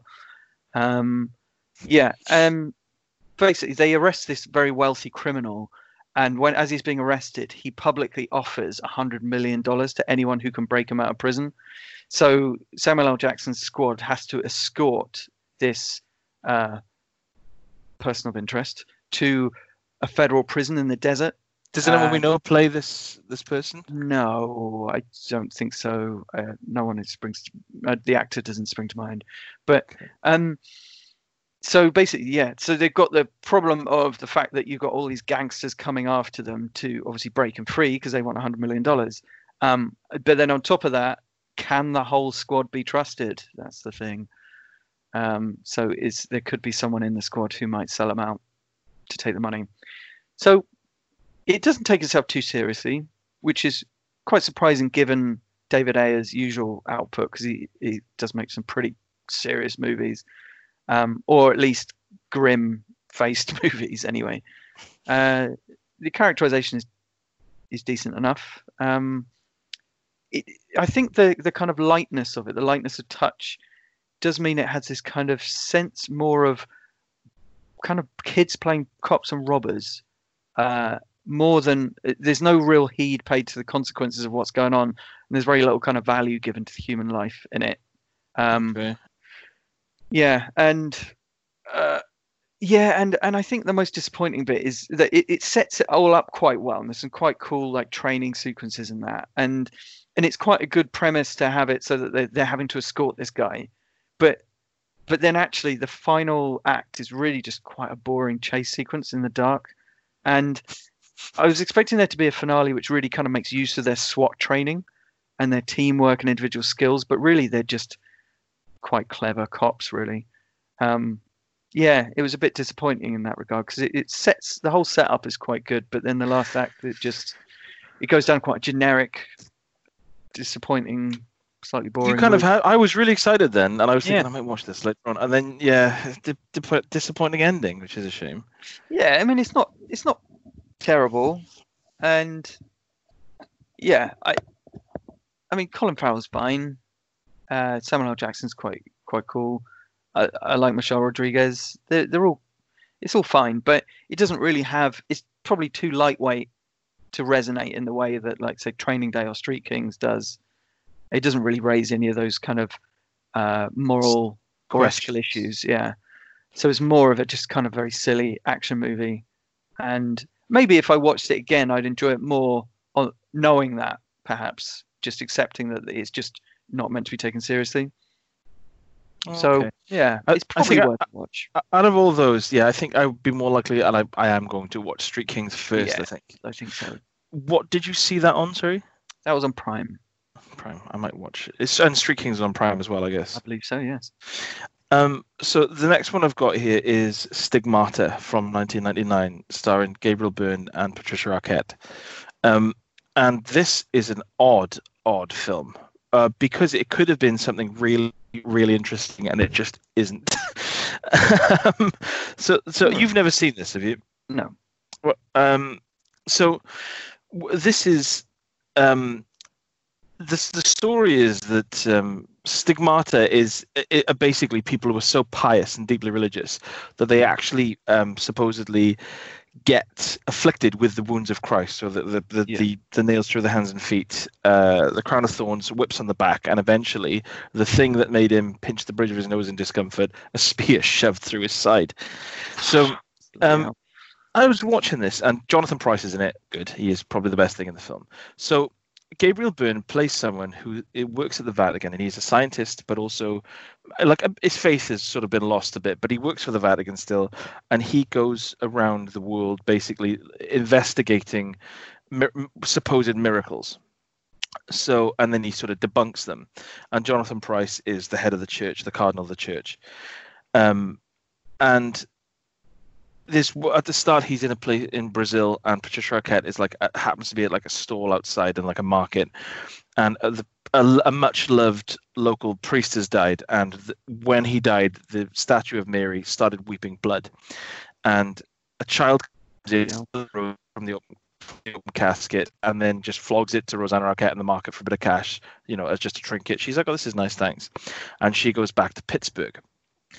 Uh, so what happens is um I forgot his name. Gabriel Byrne as as Father Andrew Kiernan turns up, and he goes back to Jonathan Pryce and says, "Look, I think this is actually a miracle because the, it, it is actually weeping blood.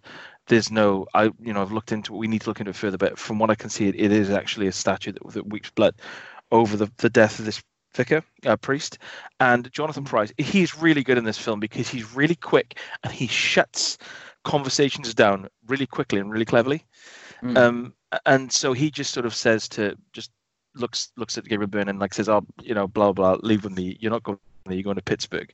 And he just the moment there's a hint that something could be real, he completely gets him off it. Um, and Rosanna Arquette in Pittsburgh, as she works in a sort of salon, starts getting starts getting the, these sort of uh, stigmata wounds. Like she gets the the wrists and feet won't stop bleeding, and uh, Gabriel Byrne goes there to sort of try and look into if it's a real miracle and help her. And obviously he ends up just falling in love with her. Mm. There are a lot of problems with this film. Um, one of them, Gabriel Byrne's accent, considering he's supposed to be an Italian priest who speaks with a suspiciously American accent, covering up an Irish accent. uh, uh, there's no reason. There's no reason why he wouldn't just be an Irish priest who's moved to the Vatican. There's no reason for it. So you spend the Yeah. whole film. You spend It's not like film- Ireland's like not known to the Catholic. not a Catholic country. Yeah, it's bizarre. Um, so yeah, so w- what happens is the director of this, uh, Rupert Wainwright, your namesake. He, Oh. sorry, I made a mistake. And he is the one who directed a lot of MC Hammer videos. He came in. This is his, one of his first feature films from a lot of music videos, and it shows because oh. So uh, there's another side of the film which I need to explain for this to sort of make sense. So there's another part of the film which is sort of tied into the main bit where it, this father who died started this maybe it's a miracle maybe it's not sort of weeping statue had supposedly discovered and was deciphering um and, and as sort of the gospel of st thomas. And it basically says that you don't need a church. You you're like god god god is inside you and your connection is directly to god and they're supposedly the words of christ. And what's happening is you've got that side of it and there's a sense that jonathan pryce as the head of the church knows this and knows these are the words of jesus. But because it would completely undermine the last 2000 years of the church and mm. remove them and lose all the power and he keeps referring to it as like my church he is trying to sort of block that. Now if this film was made in the 70s it would be a really kind of slow paced and sort of cerebral look at the impact of of that which is an interesting Yeah. enough story in itself you know but because it's made in the late 90s by someone who directs music videos it's it's they focus on like as opposed to the more um, cerebral kind of theological aspects and more interesting parts of it they instead focus on like the fact that um, gabriel byrne is falling in love with patricia arquette and every single as much every time anyone is doing it, it like walks above a jaunt, it turns into a chase sequence and car crashes for no reason, and like loads of like really flashy, loads of flashy uh, like overlaid editing with awful electronic like rock dance music over the top. It was a bad time for horror. It was Honestly, a bad time. There's there's a there's a bit where um in the film where she starts getting the the, the sort of um the wounds from the crown of thorns on her head in, in like a nightclub. She's not battered or anything. It's like eight o'clock. She's had one sip of wine. She starts bleeding and she runs out into the street. And the editing just cuts and this suddenly this really frantic like dance rock track over the top. And she's running through and cars are slamming into each other. And then her friends What? chasing after her saying, What where are you going? And she's screaming and running around. And I thought this is just like it's like he's tried to make it into a chase sequence Yeah. and it happens quite often in the film. Um, at the like again, it's the same problem of at the end, it just get it just explodes instead of getting explored. Where it's just like oh Mm. well, okay, it's a horror film, so something big's got to happen at the end, and more so than that, fundamentally when you break it down, the, the, a lot of what's happening really doesn't make sense in in that it's going to be a little bit spoilerific, but obviously with with uh, Patricia Arquette being uh, possessed by the by the, this dead priest through the rosary sort of thing, he Hmm. is someone who wanted to expose the church and say, you know, and basically get people on a more personal relationship with Christ and God sort of thing.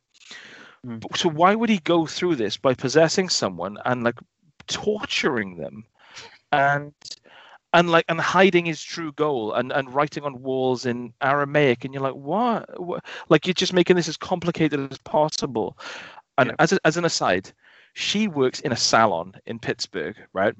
And her apartment is massive. It is massive and also it's like it's every single set in the film is constantly lit by hundreds of candles. There's a scene in it where she goes bonkers in her apartment. And, uh, and water constantly dripping through the ceiling as well. Like you call your landlord. Um, and and the, she destroys her apartment and then she kind of wears herself out and then it kind of fades out fades in and gabriel byrne's like you know mopping her head. She, and he's put her bed back together. And yes he apparently has gone out and bought loads of hundreds of multicolored candles and then gone through the trouble of lighting them all again and placing them around the like what this looks it looks ridiculous. So yeah it's just it's just a preposterous film. Is they should worth- have just focused. Am I going to watch it? I think you should because there's so many like it's like he's trying it's like he thought oh maybe maybe if I if I get the music ramped up enough and like edit it fast enough people will think it's an action film when when Mm. really that's the antithesis of what it shouldn't be so it's Billy Corgan from the Smashing Pumpkins does the music and it, it's just yeah it's It just doesn't sound like the right choice. No, No. it's worth it just because it's such a it could you, you know if it was made 20 years before it could have been a really interesting film yeah. but it's just not it's focused on all the trashy aspects of it i will say though that patricia arquette is pretty Yes, she was really good in a in a day. I don't know where she's gone. To be honest, I don't. there's there's a scene in it at the start where uh sorry to interrupt but um i just reminded myself where gabriel byrne turns up at a salon and obviously i i did i did the math and he is 49 and she is 32 in real life but she is playing someone who's 23 and she can get away with it she's really pretty and young so he walks in looking 50 years old and sits down and um, she says oh can i call you something else apart from father it seems strange to call someone father that i want to date Wow. that I could date and i was like mm, i don't know it's a bit of an 20. Edmund moment, isn't it?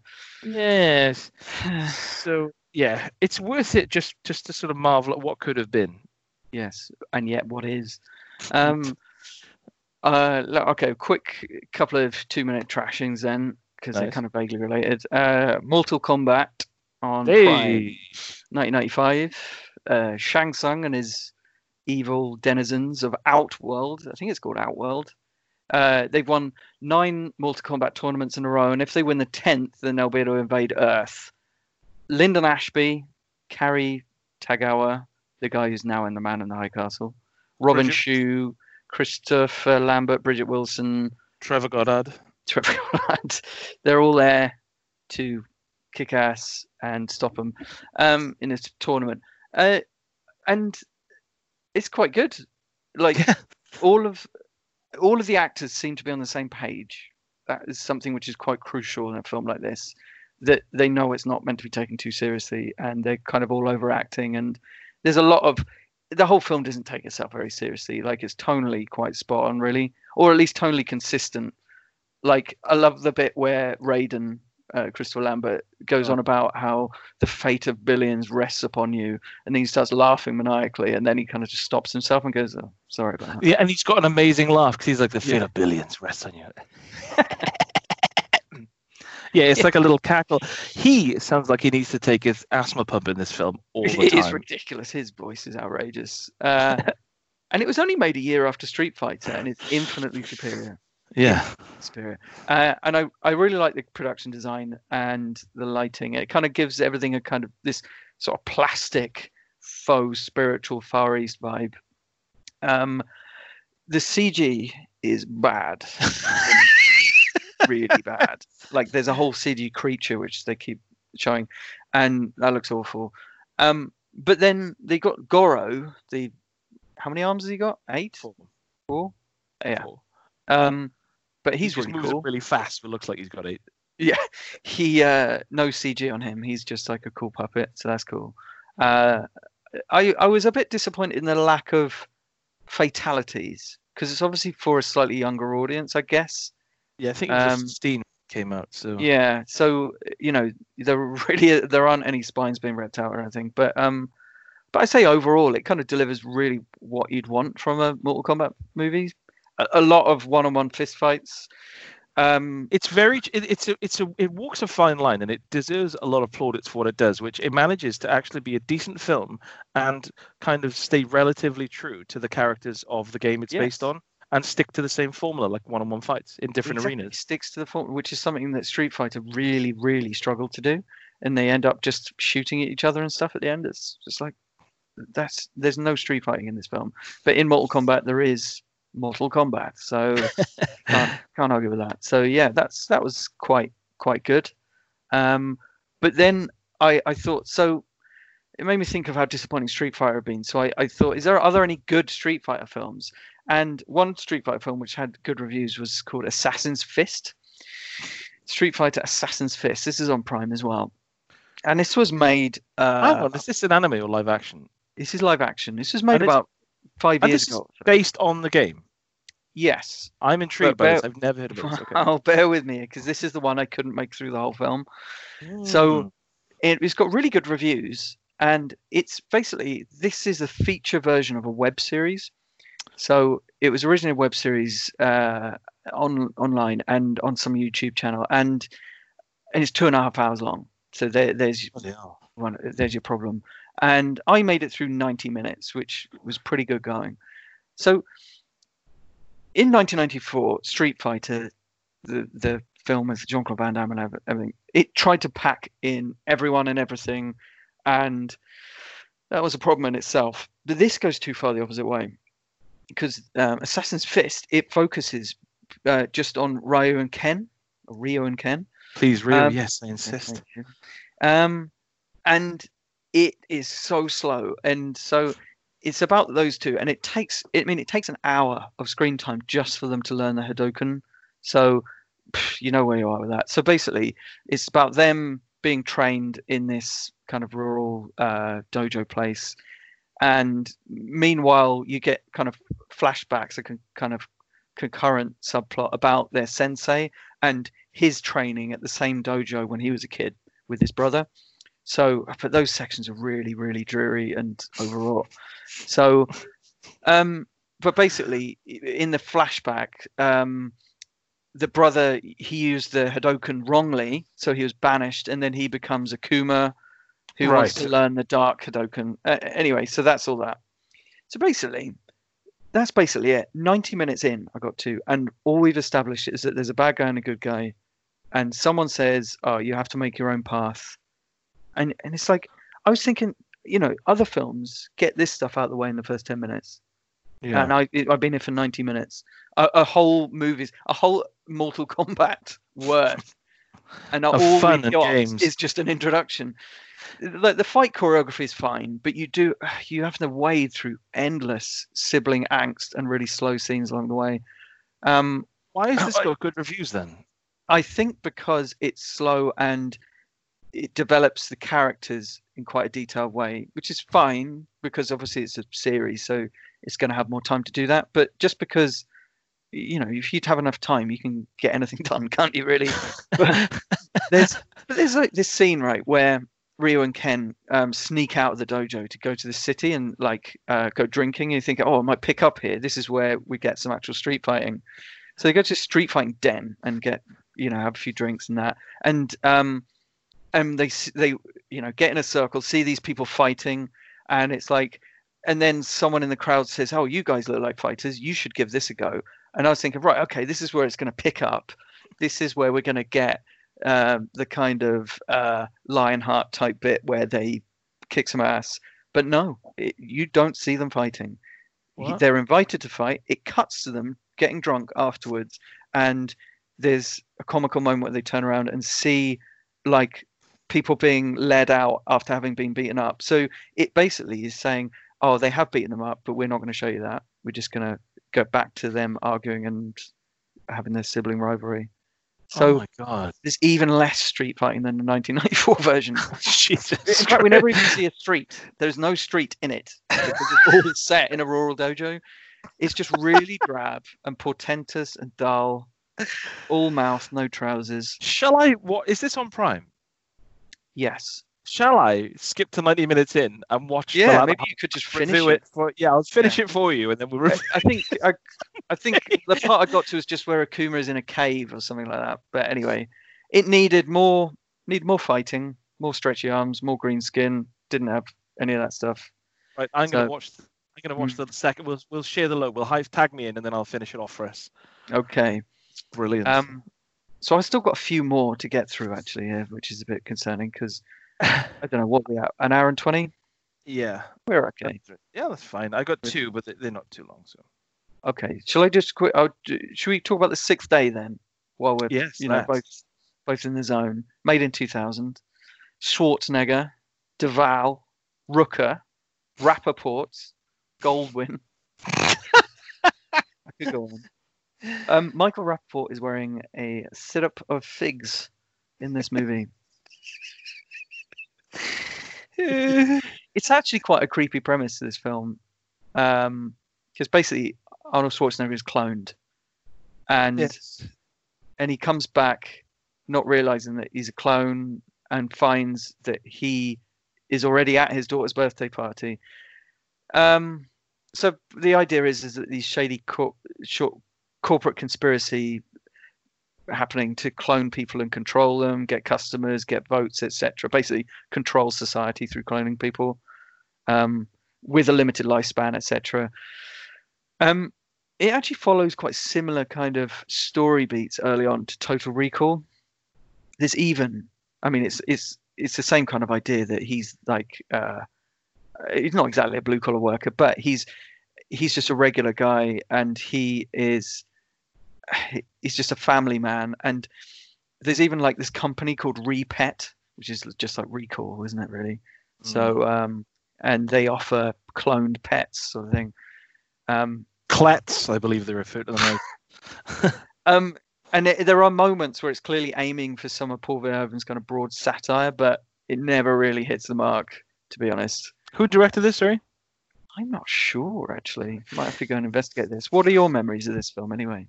My memories of this film are that it.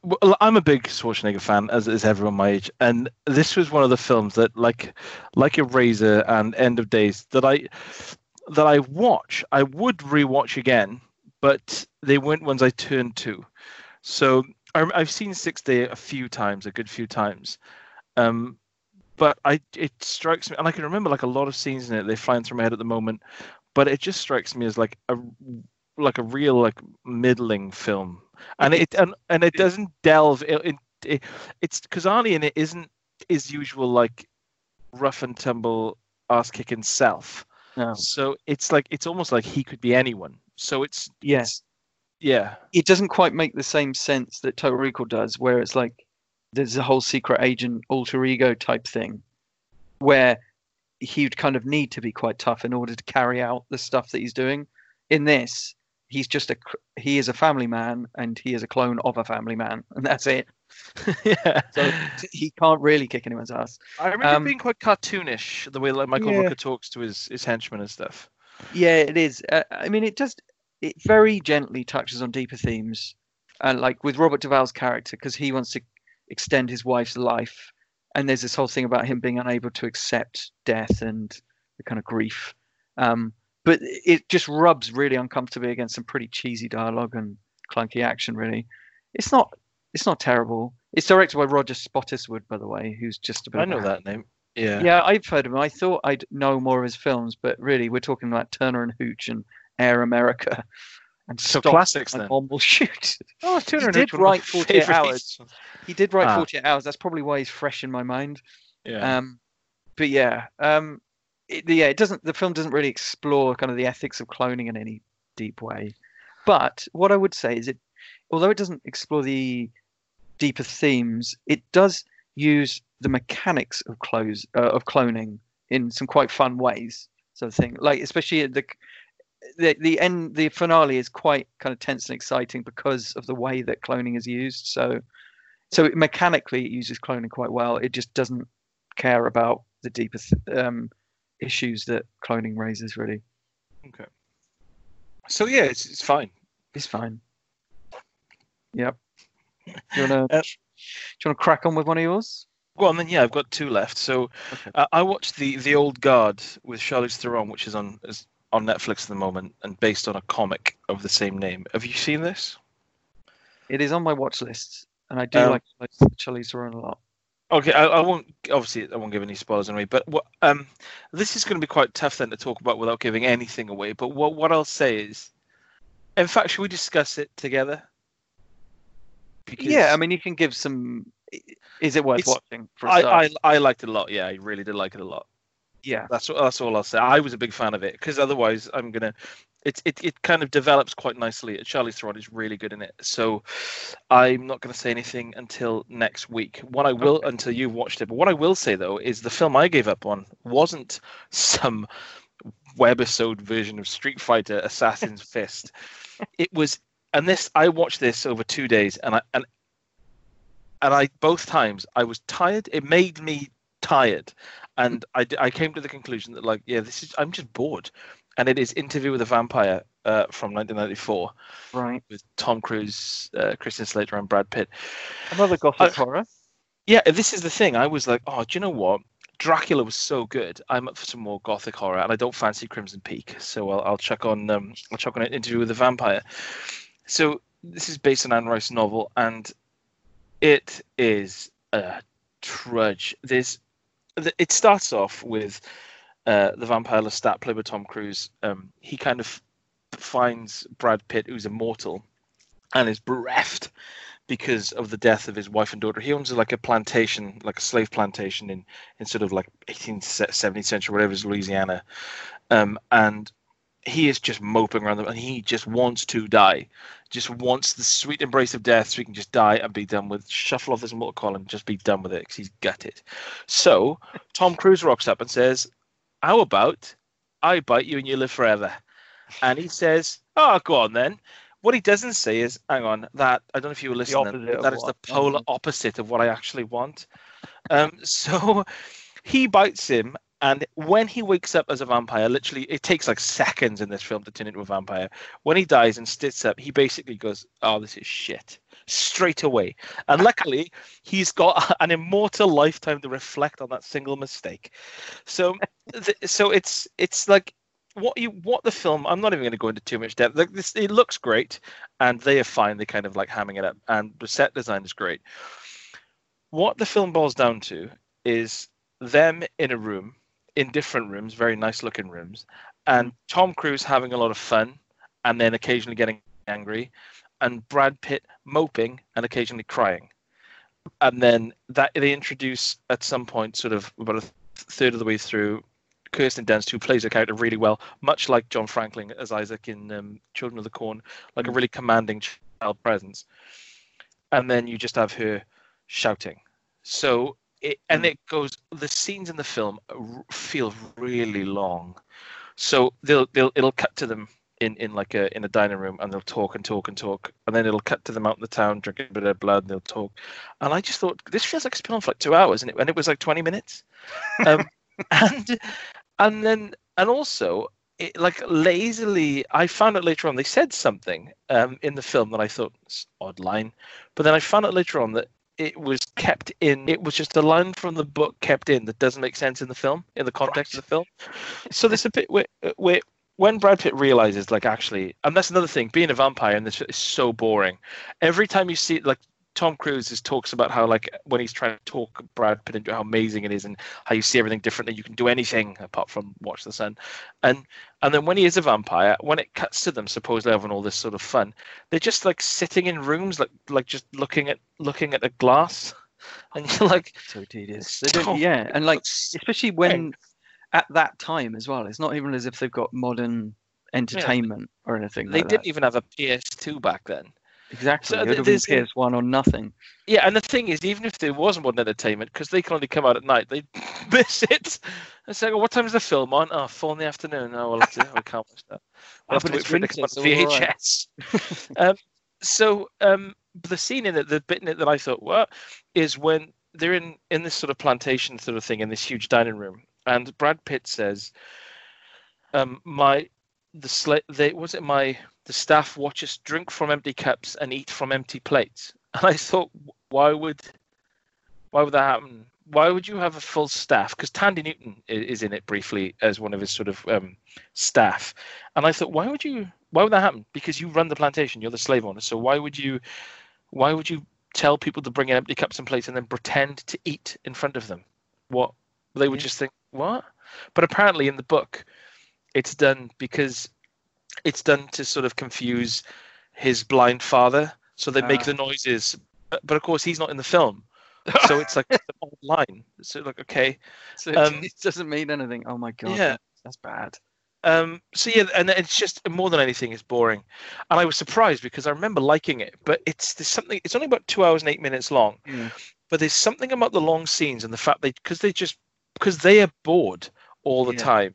And Tom, and it's like Brad Pitt moping and saying, oh, "I'm really bored. I wish I was dead." And then Tom Cruise goes, "No, it's wicked fun." And then, but you don't see that fun, so right. it, it's like boring to watch. So yeah, I, I had to give up after about. I think it was about. It fe- genuinely felt like about two hours, but it was after an hour. I just said I can't watch any more of this. It was disappointing because that's the kind of thing I'd, I'd gladly watch again. So I, again, I remember quite. I think I remember liking it. Um, watch it again. See what you think. Mm, yeah, I might do. I might give it another whirl. Um, it's directed by Neil Jordan, isn't it? He did The Company of Wolves, which is quite a good horror, like werewolf horror from the 80s. He did something else that I really liked as well. You, have you got his filmography there? I do not. Um, the only other thing I know of his was The Crying Game, which is quite good, but obviously a very different film. No, uh, one sec. Before you move on, I am going to tell you there was a film I saw on his list, and I thought oh, I like that film. Angel it was. Heart, did he do that? Did he do um, Angel Heart? no. He did. No. Oh, The Good Thief. The Good Thief with Nick Nolte. I absolutely love that film. That's probably one of my favorite films, actually. So thank you for that, Neil. Yeah, and, and that's me done. Okie dokie. Um, right. Let's uh, go on to The Bounty. This is on Netflix. This was made in 1984. This uh, it's the story of the mutiny on the Bounty. Uh, it was a long-standing project for David Lean. Apparently, he wanted to make two films, and then he wanted to make a TV series, but none of this ever happened. So Roger Donaldson stepped in. He's the talented hack who made No Way Out, Cocktail, Dante's Peak, Thirteen oh, Days. Way Out. They're just all good films. Species. Um, uh, yeah, so the basically the captain, the admiral guy, is in court explaining how he lost his ship, the Bounty, and he says there's a mutiny, and the main film is kind of flashback to how it all came about. Um, and the mutiny itself occurs after they obviously this is set in like 18th century. The mutiny occurs after they land on a Pacific island, and some of the men go native with the local ladies. Put it that way. There's mm-hmm. loads of like top British actors in there. Anthony Hopkins is the is the captain. Uh, Liam Neeson's in there. Bernard Hill, uh, Daniel Day Lewis, and Neil Morrissey is in there. believe it or not. Mm. Um, and a very young Dexter Fletcher as well. Um, Mel Gibson is the first mate, and he's kind of the organizer of the mutiny and a sort of hero of the story. Um, it's it's a film uh, about class, leadership, obedience, duty, and it's got a really amazing performance from Anthony Hopkins because he is portraying a, like a leader whose authority is kind of falling away because he basically leads by status, as in he is an officer, so the men should respect him, but they don't have any respect for him. So as as this becomes clear, he has to kind of mete out more and more harsh punishments, and that obviously pushes him away. It's um it's kind of like um I think Master and Commander with a bit of the New World in it. It's very handsomely staged and it's very well made. There's some nice Vangelis music, not his most distinctive work, but pretty nice. Um, I think that the only real down point is that they don't. it's- like they didn't know how to end the film. It just kind of ends, and then there's some text comes up and fills in the rest. It's like, right, okay. I don't know why you chose to end there of all places. It was a bit weird, but yeah, I think if, if you are after kind of high quality, good looking, intelligent historical drama, which is quite fast moving as well, it's not boring by any Okay. means. Um, you know, it's uh, yeah, it's it's swift and fair amount of action and storms and all this sort of stuff. And yeah, Bob's your uncle. Really, it's it's pretty good. And Mel Gibson does a really good British accent in it. Really? Yeah, which kind of surprises me really because, I, I, like, I only recently found out that he's not Australian, which I always just assumed that he was Australian. What do you mean he's not Australian? he was born in the US and he lived there until he was 12, and then moved to Australia, and that's when obviously then he, he got into acting with. I did not know that. So he is a man with who deve- would have developed an American accent, then moved to Australia and got the kind of the trans-Pacific accent, I suppose, and then he's playing this Englishman, and it's it does really well in it. So uh, yeah, so that was pretty cool. And you say it was 84. 84, so he would have been pretty young. This- I I don't know whether this is his first Hollywood movie after Mad Max. Yeah. Not sure because Mad Max was 79. He was pretty busy, I know, at the time, but still. Uh, yeah, that's so that was good. Um, I'll do a quick two-minute trashing of Slaughterhouse Rock. it was on Prime. This is late 80s trash horror, and it is a prime candidate for a future horror movie marathon. I've got to say, has Good. all the ingredients. Uh, it's got idiotic young adults. It's got gaudy lighting. It's got big hair, constant tacky scares, music by a new wave band, in this case Devo, uh, Oh, weird okay. dream sequences. So this college layabout, I think his name's Alex. I may have just made that up. I'm not sure. Anyway, let's call him Alex.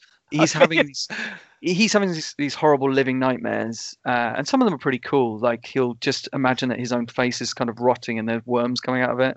Uh, he imagines that there's a zombie dude tearing his guts out, and he imagines that he's on fire and stuff. Uh, so it's pretty full on. And it turns It's a out busy he's, morning, really. he is. It turns out he's witnessing the deaths of a bunch of people who died on Alcatraz, Alcatraz Island. So obviously, the only way they think they can lift this curse is by going to Alcatraz with his mates. So this is the Um, rock of the title, I, I assume. Yes. Uh, and he meets, he gets there and he meets um, this mysterious woman played by Toni Basil, who was the lead singer, I think, of uh, of Devo, the new wave band who did the music. Good. Uh, it's always good when you get a rock star just just turning up in a film.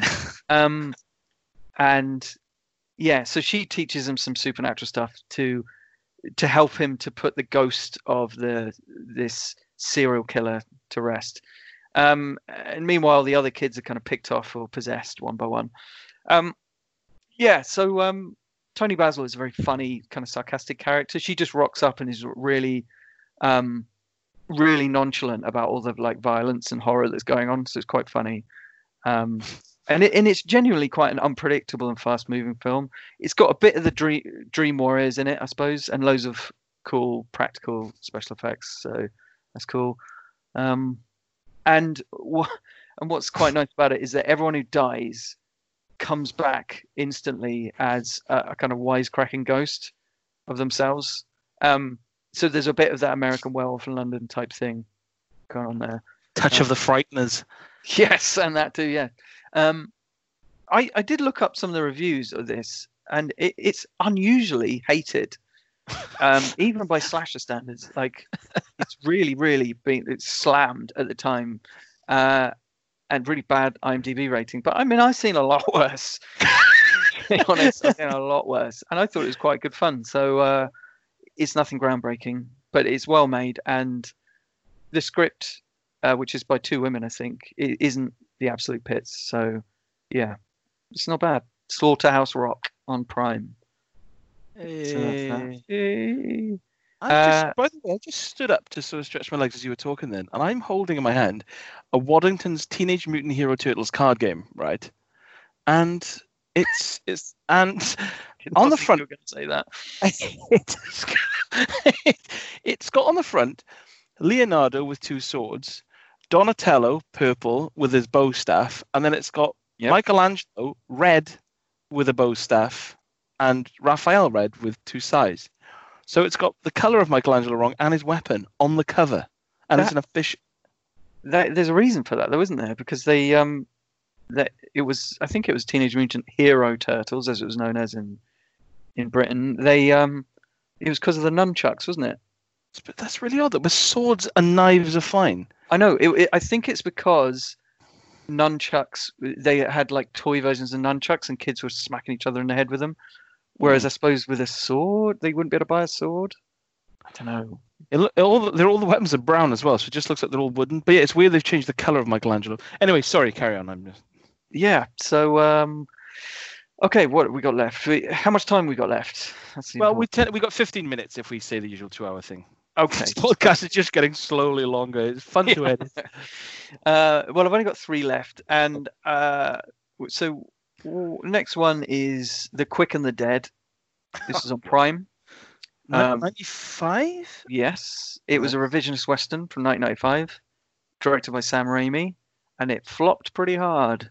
Oh my god. Um, but it's got an amazing cast. It's got Sharon Stone, Leonardo DiCaprio, uh, Gene Hackman, Gary Sinise, Russell Crowe in his first American movie, Keith David, Pat Hingle from Batman fame.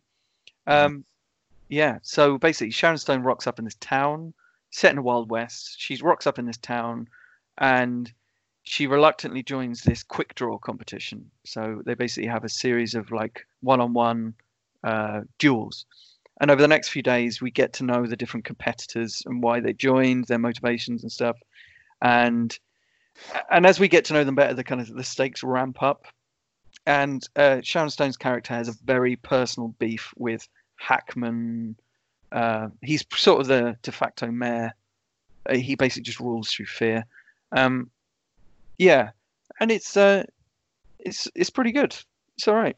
Uh, Sam Raimi uh, and Dante Spinotti, who's a name I heard, and I, I now know why I'd heard it, is because he was the cinematographer on Manhunter and Red Dragon, oh. and um, and also LA Confidential. So that it looks really cool, and it, it's always kept very visually interesting and kinetic because Sam Raimi likes to keep the camera moving. Um, occasionally, some of the stylistic tur- flourishes go a little too far. I'd say, like there's a moment where someone gets shot in the head, and it's like you see a shot from behind, and it's just a big hole through their skull. It's a bit silly. It's a little bit too cartoony at times. but that's um, always he's always done that, hasn't he? Yes, Raimi's yeah, yeah. sort of- it- um, and it's a fine line between like bold characters and, and just basic caricatures. But I think Raimi gets the balance pretty much right, and it and in the end, it does lead to some genuinely tense standoffs because by the end of it, you're like, okay, these are two characters that I actually quite like, and one of them's got to die, sort of thing. So that's pretty cool. Um, Sharon Stone looks pretty rad, but I'm not sure she really sells the tough gal image.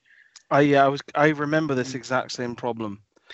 I, I, I think it's cool that she's not sexualized because obviously by that point she, it was something that she was synonymous with after Basic Instinct and that. But I, I do think she's probably too young and pretty in this to really sell the um, tough girl image. um, but she's not bad.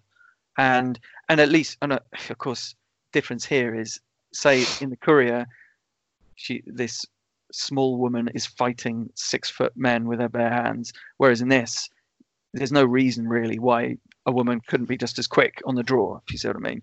So Yeah. it's not too ridiculous. Um, it does feel a bit like a kind of Western movie greatest hits at times, more like people kind of playing at gunslingers rather than. Sometimes you get like a, a Western which feels like a really lived in world, you know, like McCabe and Mrs. Miller or Unforgiven, Open Range, as we talked about earlier, um, or Assassination of Jackie James. But this isn't really one of those movies. It's much more, much more in the same kind of uh, kind kind of vein as like Young Guns or 310 to Yuma or something, more of a kind of uh, silly, over the top action movie. But yeah, if that's what you're after, then it's pretty good. So, and I can imagine, I can imagine watching it uh, multiple times and still getting something out of it because you know the characters are interesting in that. So, yeah, I quite like that. That was good. Oh, nice. That's a nice little surprise. I wasn't expecting. Hmm. It's been a very long time. I think that was out when I worked in the video store in my teens. Oh yeah. Um, but yeah, I, I, I I've seen it since, so I, uh, I um, was intrigued to see what you say. So that's that's good. It is worth a watch, yeah. Uh, okay, before we move on to the final film, um, we'll just do a quick two-minute trashing, although it's not a trashing because it is In the Mouth of Madness. Oh, nice. 1995 film, Yeah. which I watched on Blu-ray. A Blu-ray which is surprisingly difficult to get hold of because it's never actually had um, a UK Blu-ray release, as far as I know. So you can watch it on Prime if you rent it for money. Uh, but yeah, in terms of Cash money. yeah, in terms of getting hold of it, I had to get the German version, obviously. Um, the, the the title is a reference to H.P. Lovecraft's At the Mountains of Madness, which I believe that Guillermo del Toro has finally given up trying to make. So I guess we're not going to see that. Um, anyway, it starts off with Sam Neill's character being locked up in a padded cell, and obviously then David Warner comes along and he explains to David Warner how he got there. He's, he says he was an insurance claim investigator who went in search of this missing author called Sutter Cane, played Or by Jürgen call him, Prochnow Jürgen Prochnow. Yeah. who went missing. So he goes to this small town, and basically weird stuff starts happening, um, quite surreal stuff. And he does he does find Cane there, um, and Cane is saying that this mysterious race of interdimensional beings have been unleashed by his fans' kind of clamor, because it's like the whole thing is about him being the superstar um, writer who the fans believe in in a almost like cult like way. Um, yeah, so ob- there's a lot of it owes a lot to Stephen King because like it's set that it's set in this like small town, small permanently autumnal town called Hobbs End, um, uh, which is obviously in like northeast sort of Maine area. Um, and I've seen this film a few times, and I still don't think I fully grasp it, but I do think that's partly the point because I, I, I think it's really hard to make a film that sort of, sort of subjectively draws you into a mad mind and makes you question yourself. If you see what I mean? So yeah. I like I- that about it. I Sam Neill it can do bonkers wonderfully. Yeah. Uh, yeah, and like, uh, I remember I watched that film relatively recently. I think I think last year actually, and on your suggestion, we managed to find it at the time. It was on YouTube for free for some bizarre reason, and uh, we watched it, and it was um, it was just really good fun. Jürgen Prochnow is, is perfect in it, and I, I love Sam Neill as we all do. Yeah. So, and I just remember being like really pleasantly surprised by it. Yes, and it's um there's some really good practical effects, like monster effects and stuff. Um, and I, I you can't really say too much about it because it needs to be kind of seen cold, really. But I I do think it's the last truly great film by John Carpenter. Uh, so it's definitely worth a watch. And you wouldn't want it to get kind of mixed in with his later releases, which were of diminishing returns. It was '95, did you say? yes. '95, nice. Okay. So I think he'd already done like Village of the Damned by then, so the the decline was on the way, but still, this was very good. Um, yeah. So that is In the Mouth of Madness, which can be paid for on Prime. Um, and finally, probably got about five minutes left just to just talk about Mallrats, Yeah. which is just out on Prime. And I thought I'll give this a go because I remember watching it in my youth. I'm not sure how much I liked it in my youth, but still. Now, one of the first things that struck out to me in this film was I always thought that this film starred Jason London from Dazed and Mhm. Confused. And so I looked him up on Wikipedia and it, and it wasn't in his filmography. And then I realized that Jason London's got a twin brother called Yes. Jeremy, Jeremy London. Yeah. Um, turns out that Jason is a talent, unfortunately, because Jeremy, is Jeremy London, and he just seems really twitchy and uncomfortable all the time. Anyway, it's a slacker comedy set in a mall. Jason Lee and Jeremy London are quite rightly dumped by their girlfriends because they're just useless guys. and because Useless Jason Lee continually plays EA hockey on his Mega Drive. it's amazing that. Um, and the the whole film is them basically scheming to get their girlfriends back.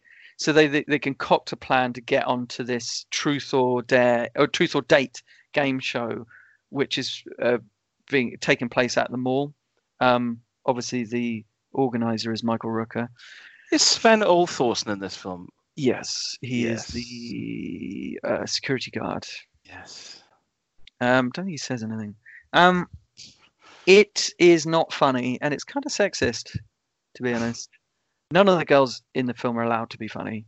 I don't. I just don't think Smith can, Kevin Smith can write women, to be honest. Uh, yeah, there's this whole creepy subplot about a 15 year old doing a paper on the sex drive of adult men. So she has sex with adults. It's a bit weird. Um, so anyway, the the the guys, as in Jason and Jeremy, they they win back the girls through pure like persistence and force, and they don't really develop as characters. It's not like they change; they realize something about themselves to convince their partners that they're they're convince their exes that they're okay people. They just keep going on at them, and that's really it. The humor is really juvenile. It's either really crass, like um, I don't know if you remember the stink palm thing, Yes, uh, yes. or the topless fortune telling. Ugh. Um, or it's comprised of like really overwritten little mini mono- monologues and pop culture references. One thing I will say is that it's obvious that Kevin Smith is an unapologetic kind of comic book and video game geek years before kind of nerd culture made it cool. So at the time it was made, which was mid 90s, I suppose it would have been quite unusual to have these nerdy references. But I think he's given geeks a bad name, to be honest, because Brody, the Jason Lee character, is just horrendous. He's just horrible in it. He's like a real proto gamer geek, like in the worst possible way. He's like really angry and entitled and fragile and just vile towards women. And he's constantly just bullying women and trying to make them out to look stupid. So I really wasn't rooting for him at all. And it, it the whole film looks horrible. It's just it's really flat and it's almost entirely shot in like medium shot. And the comic timing is nowhere to be seen. So it's it's really not a very good film. What about the size and fitting of Ben Affleck's suit? It is baggy. it's baggy. Thing is, it's baggy, but it doesn't. It's it's almost like it's meant to be that way clearly because the actual sleeves don't really go too far, but it's still really baggy. Like the trousers are cute; they're billowing, and then the suit kind of he's quite broad shouldered anyway, but it still manages to hang off his shoulders. Ah, yeah, I the I think I watched Red State of uh of Kevin Smith's and I and I enjoyed that. But Mallrats I did watch a few years ago and I just I was almost like embarrassed at my younger self thinking yes, "H- how dare you think this was good? You obviously just didn't understand because yeah it's just oh i don't know. I got the same vibes i did when i i had a few friends who really loved superbad and mm. when i watched that film i just think oh it's just it's designed for people to watch it and think oh that's what me and my friends are like we, we're quick-witted like that we're cool as well I no. really hope I wasn't like any of the people. yeah Um, yeah it's a film that actively made me like question and dislike my younger self which not Yeah. many films can do so yeah I, yeah, no, and uh, it's like, okay, I can kind of forgive myself and my younger self. I've come to terms with that. But at the end of the day, Kevin Smith was a grown adult making this, so he wrote these words, he wrote these characters, he chose to make this film as an adult. So there's no excuses really. Yeah. It's How just- old would he have been when he made this film? Well, I guess he would have been in, in his twenties. Uh, I don't know because he made Clerks uh, probably two or three years beforehand, didn't he? And then obviously he's getting a bit of money to make this, Mm. and it's really bad, really bad. Uh, and almost, like there's so many lines in it. Anything with bloody Jason Mewes, uh, you know, the and, Jay and Silent Bob. Anything in those scenes is just sounds like it's designed for to be quotable, but not in any particular context. Like they're just words like scoochie boochies and stuff. What? So like the kind of things that people will repeat without it meaning anything. it sounds crap, but It is You- awful. It's really Yeah. awful. Like much worse. I, I feared it would be bad, but it was very, very bad. yeah, I, I I feel there's no I feel like there'll be no benefit in watching like the vast majority of Kevin Smith's back catalogue. To be honest. No, I haven't seen any of his very recent ones. To be honest, his more serious work. So uh, I might give it a go, see if he's developed. I'm guessing, you know, stuff like Tusk is not the same as Borat. So mm, Well, it's two hours and one minute by my Oh, count, so that seems like a this seems like a good time to stop it. But it was a good one, another action-packed session today, and I there are a few. I really want to watch Street Kings. Um, Yes. w- you did talk me into that Slaughterhouse Rock, but I don't think I'm going to watch that because I want to watch that the next horror night, which I'm assuming you're going to choose. yeah, so yeah. I'll hold off on that. Yeah. So Obviously, I immediately bought it on Blu-ray, so don't worry about that. I did panic. German Blu-ray or no, it's actually I think it was re-released on 88 Films, who are another trash horror Blu-ray. They like Arrow Video, but just like real bottom of the barrel stuff. oh well, that's our sponsorship sorted. um, um, so yeah, Yeah. I'll, I'll I'll end with I love you, and uh, I'll see you next Monday. Right, well, hang on, we we, Oh. we haven't had our films of the week yet. Oh, call the films of the week. Good, yeah. of Forget course. Well, I do you know what? It's a tough one. I'll hold off on the old guard because I, we're not going to talk about that yet. But yeah, okay. it for me, it will be a toss up between Dracula and Children of the Corn because I expected so little Yeah, from Children of the Corn. I'm going to say Dracula because it genuinely felt epic, and I know I will watch that again. And I, and I know, yeah, I, I I know I'll come back to that again. And it, and You it felt want to watch very it it felt very unique. It felt like a very specific film that could only have been made then Yeah, because it's got that like 90s. Gr- I love films from the 90s. That 90s grain and that perfect 90s cast, Yeah. but with that kind of throwback sensibility and all the yeah effects. So it felt Yeah. like a a, ca- a time capsule. So Dracula for me. yeah. Uh, well, I'm going to say, I think if you're after serious drama, then The Bounty was very good. Very surprised by it. Great cast, great acting. Uh, but then if you're looking for something a bit more breezy, then Quick and the Dead, I like that a lot. Uh, yeah. So I think I think I'd have to say The Bounty just because it it does resonate quite a lot more than uh, the other films on the list, and it seems and it, and it's a good showcase for good quality actors. So yeah, I'd go with that. I think this will probably be the only time ever in any list that the Quick and the Dead will be like the most recommended film. I, I didn't. I when you said that, then I thought, oh, this feels weird. But um, yeah, it's, it's fine if that's what you want to go with. Uh, yeah. So that's it. That's We've it. we've finished everything, And yet we've yet to find the middle yet- of it. and yet the beginning is just around the corner. I am in love. with another man. Whose name sounds like a gookat. Um, so yeah, have an awesome evening, and I'll, uh, I'll I'll get on the editing bus. Okay, take care. Bye bye. Quicker than dead.